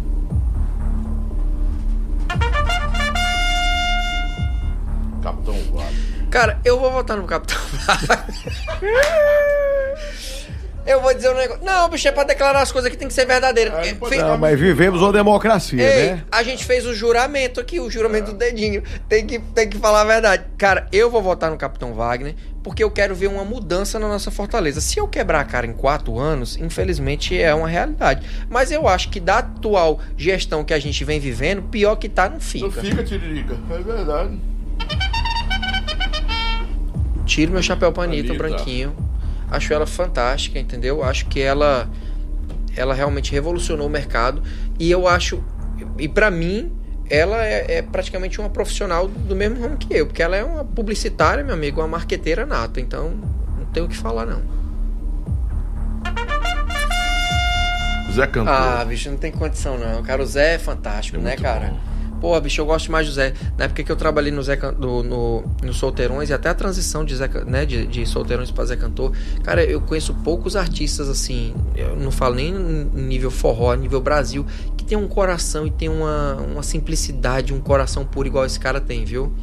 Ele é fantástico. Deus te abençoe, viu, meu irmão? Que te conserve dessa maneira. Pai, gente pra caralho, Valquíria, né, Santos, tem mais gente aí, Valquíria Santos. Pelo amor de Santo Cristo, vamos lá, amanhã eu tô fudido. Cara, eu amo a Valquíria, bicho. Acho a Valquíria fantástica. Acho ela linda, uma mulher bonita, sabe? Educada. Fala a verdade mesmo pro povo. Ela não tem esse negócio de estar com, mas não sei o que, não. Ela fala mesmo, entendeu? E canta lindamente, né? A Valquíria, ela canta como se estivesse com tesão 24 horas por dia, né? É incrível, cara. Boa observação. Ela tá tendo um orgasmo. É verdade, eu também acho. Toda hora ela tá tendo um orgasmo e ela tá cantando. Ela tá fazendo um ensaio no estúdio e ela tá... mais um... Ai... Cara, já fui de novo. Cara, ai, muito orgástica. Você cantando. É linda, Valquíria. É maravilhosa, Valquíria. Queria trazer a Valquíria aqui, tá com tempo. Nosso ex-presidente Lula... Vamos pular. Não, brincadeira. Não, cara, eu vou te dizer um negócio. Eu vou tirar eu tiro meu chapeuzinho branco pro Lula. Eu não acho que o Lula foi o pior governador. O pior presidente que a gente teve, não. Eu acho que ele fez algumas políticas legais, eu acho que foi bacana. Infelizmente, nada é perfeito, né? Mas assim, eu acho que ele pecou muito e eu acho que na saída dele, inclusive, entendeu? E esse discurso aí que, ele é um cara do ódio, você pega as conversas do Lula aí que saía e tudo aí, é tudo controverso do que ele falava, né? Mas assim, eu acho que o primeiro mandato do Lula foi um mandato bom. Eu votei no Lula, entendeu? Eu votei no primeiro, votei no segundo, entendeu? Também. Não tenho vergonha de falar. Porém, eu acho que não teve sequência e eu acho que a gente teve muitas coisas ruins no governo dele. Na verdade, no governo do PT, né? Não só no governo do Lula. Isso é uma realidade. Acabou! Ai, meu Deus! Olha, se acabou antes do tempo. Tinha mais um dia, não? Aí. Como diz meu amigo Toca do Vale, ai, meu Deus! Você irritou as petistas que trabalham comigo. Aí sobreviveu, viu? Acabaram, meu Deus, tá todo mundo com cara feia pra mim aqui no estúdio. Elas são petistas doentes, as duas. Meu Deus do céu. Me perdoa, gente.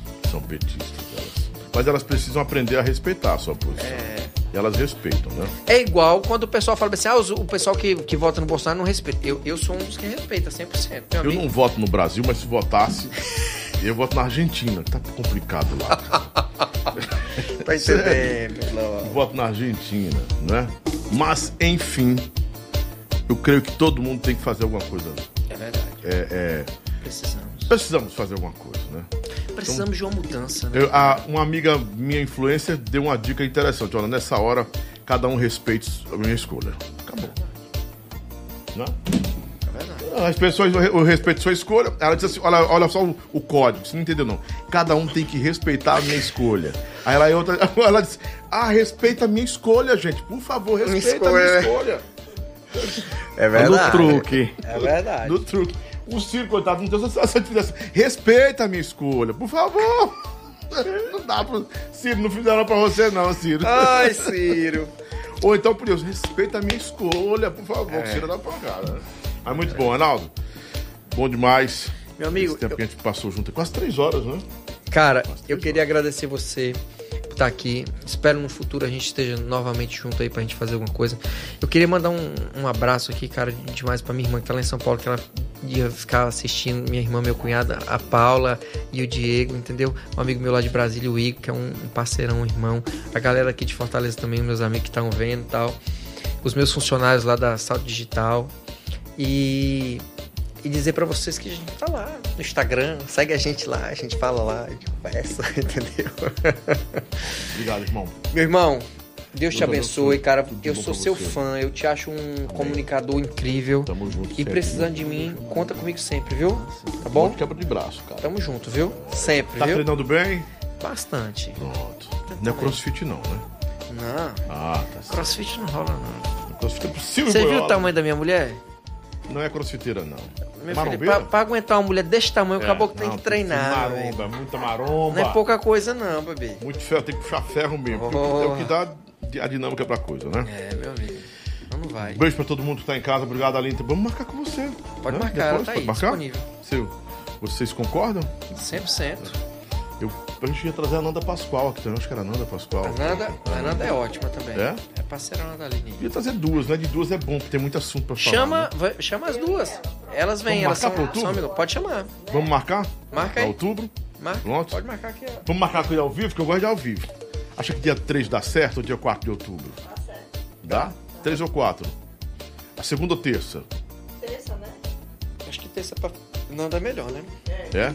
Então dia 4. Terça. 4 de outubro, Nanda Pascoal e Aline. Aline e Nanda, Nanda e Aline, né? E parece que a Stephanie tá por aqui, vai querer vir pra cá, mas a Stephanie não tem... Não, você não. Tá viajando demais, Stephanie. Me abandonou, não foi legal não, né? Leidiane disse que o programa foi legal demais, a Beatriz, todo mundo aqui. Só teve uma pessoa que disse, esse cara é chato, porque ele vota na... foi por causa dos votos. Lá em cima ele disse que tu era super inteligente, enquanto tu disse quem votava, ele é muito chato. As coisas mudam, né? Lobão, deixa eu dar o meu alôzinho aqui bem rapidinho pra minha amiga. Opa, foi bom pra você, Arnaldo? Foi uma delícia. Pois é, você está convidado pra andar no meu iate lá no Guarujá, lá em São Paulo, tá certo? Mandar um abraço pra minha amiga Daiane Ciclo, peças, serviços e acessórios para sua bike Aro 29. Vai lá, Oficina Prêmio, mecânicos especializados em bikes de competição. Acesse o Instagram, @DaianeCiclo, pedalando pelo Brasil. Vai, Lobão! Obrigado. O chapéu velho do rei. Eita, botou aí, Arnaldo, o chapéu. Dois vaqueiros, velho. Obrigado, gente. Muito obrigado. Obrigado, Arnaldo, mais uma vez. Obrigado, meu povo. Você que está em casa, muito obrigado. A minha programação também. Vou passar para você agora, porque você é o chapéu. Amanhã, 6 da manhã, eu estou no ar para todo o Brasil pela rede PopSat de rádios. À tarde, a partir das 16 horas, né? Amanhã a gente não tem nenhum conteúdo aqui, mas a partir da semana que vem começa o novo conteúdo do Lobão na semana toda de novo. Só que quinta e sexta não é nada de música, viu? São outros assuntos, outras pautas. Você vai gostar. Vou trazer psiquiatra, psicólogo, religioso, sobre plástica. Estão impedindo muito para conversar sobre plástica, né? Trazer aquela doutora Michele que faz aqueles queixão grandão igual do menino do Lã. Eles queixam de tamanho. Me pergunta, doutora, por que assim, é um padrão que a senhora tem que deixa o queixão igual ao do Isaías e do Zé Cantor, tudo um queixão igual. Fica bacana. É um queixão. É uma lapa de queixão, uma mesa, meu amigo. É um queixo de jumento, né? Tá doido, dá uma queixada da cara todo mundo que tem. Ave Maria. Tá doido, né? Bonito, né? Obrigado, gente. Vocês que estiveram aqui com a gente também no Top Chat, muito obrigado, né? Vamos deixar o like, né, Lobão? Pediu aí o povo pra deixar o like, se inscrever no canal, para ajudar o nosso programa aqui a crescer mais e mais. O povo, muita gente elogiando. Lobão, sempre quando você leva convidados que são dos bastidores do forró, o programa é bem mais atraente, né? Porque eu tenho outras histórias. Realmente, tem que trazer os dois lados, né? Quem está por trás, tipo o Arnaldo, que produz a galera. Agora a cereja do bolo foi no final, né? Porque soltou aqui umas bombas aqui que foi embaixo demais. Macapá, meu irmão. Macapá e fofo, meu grande amigo.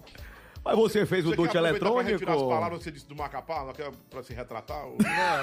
Não. Não? Lógico que não.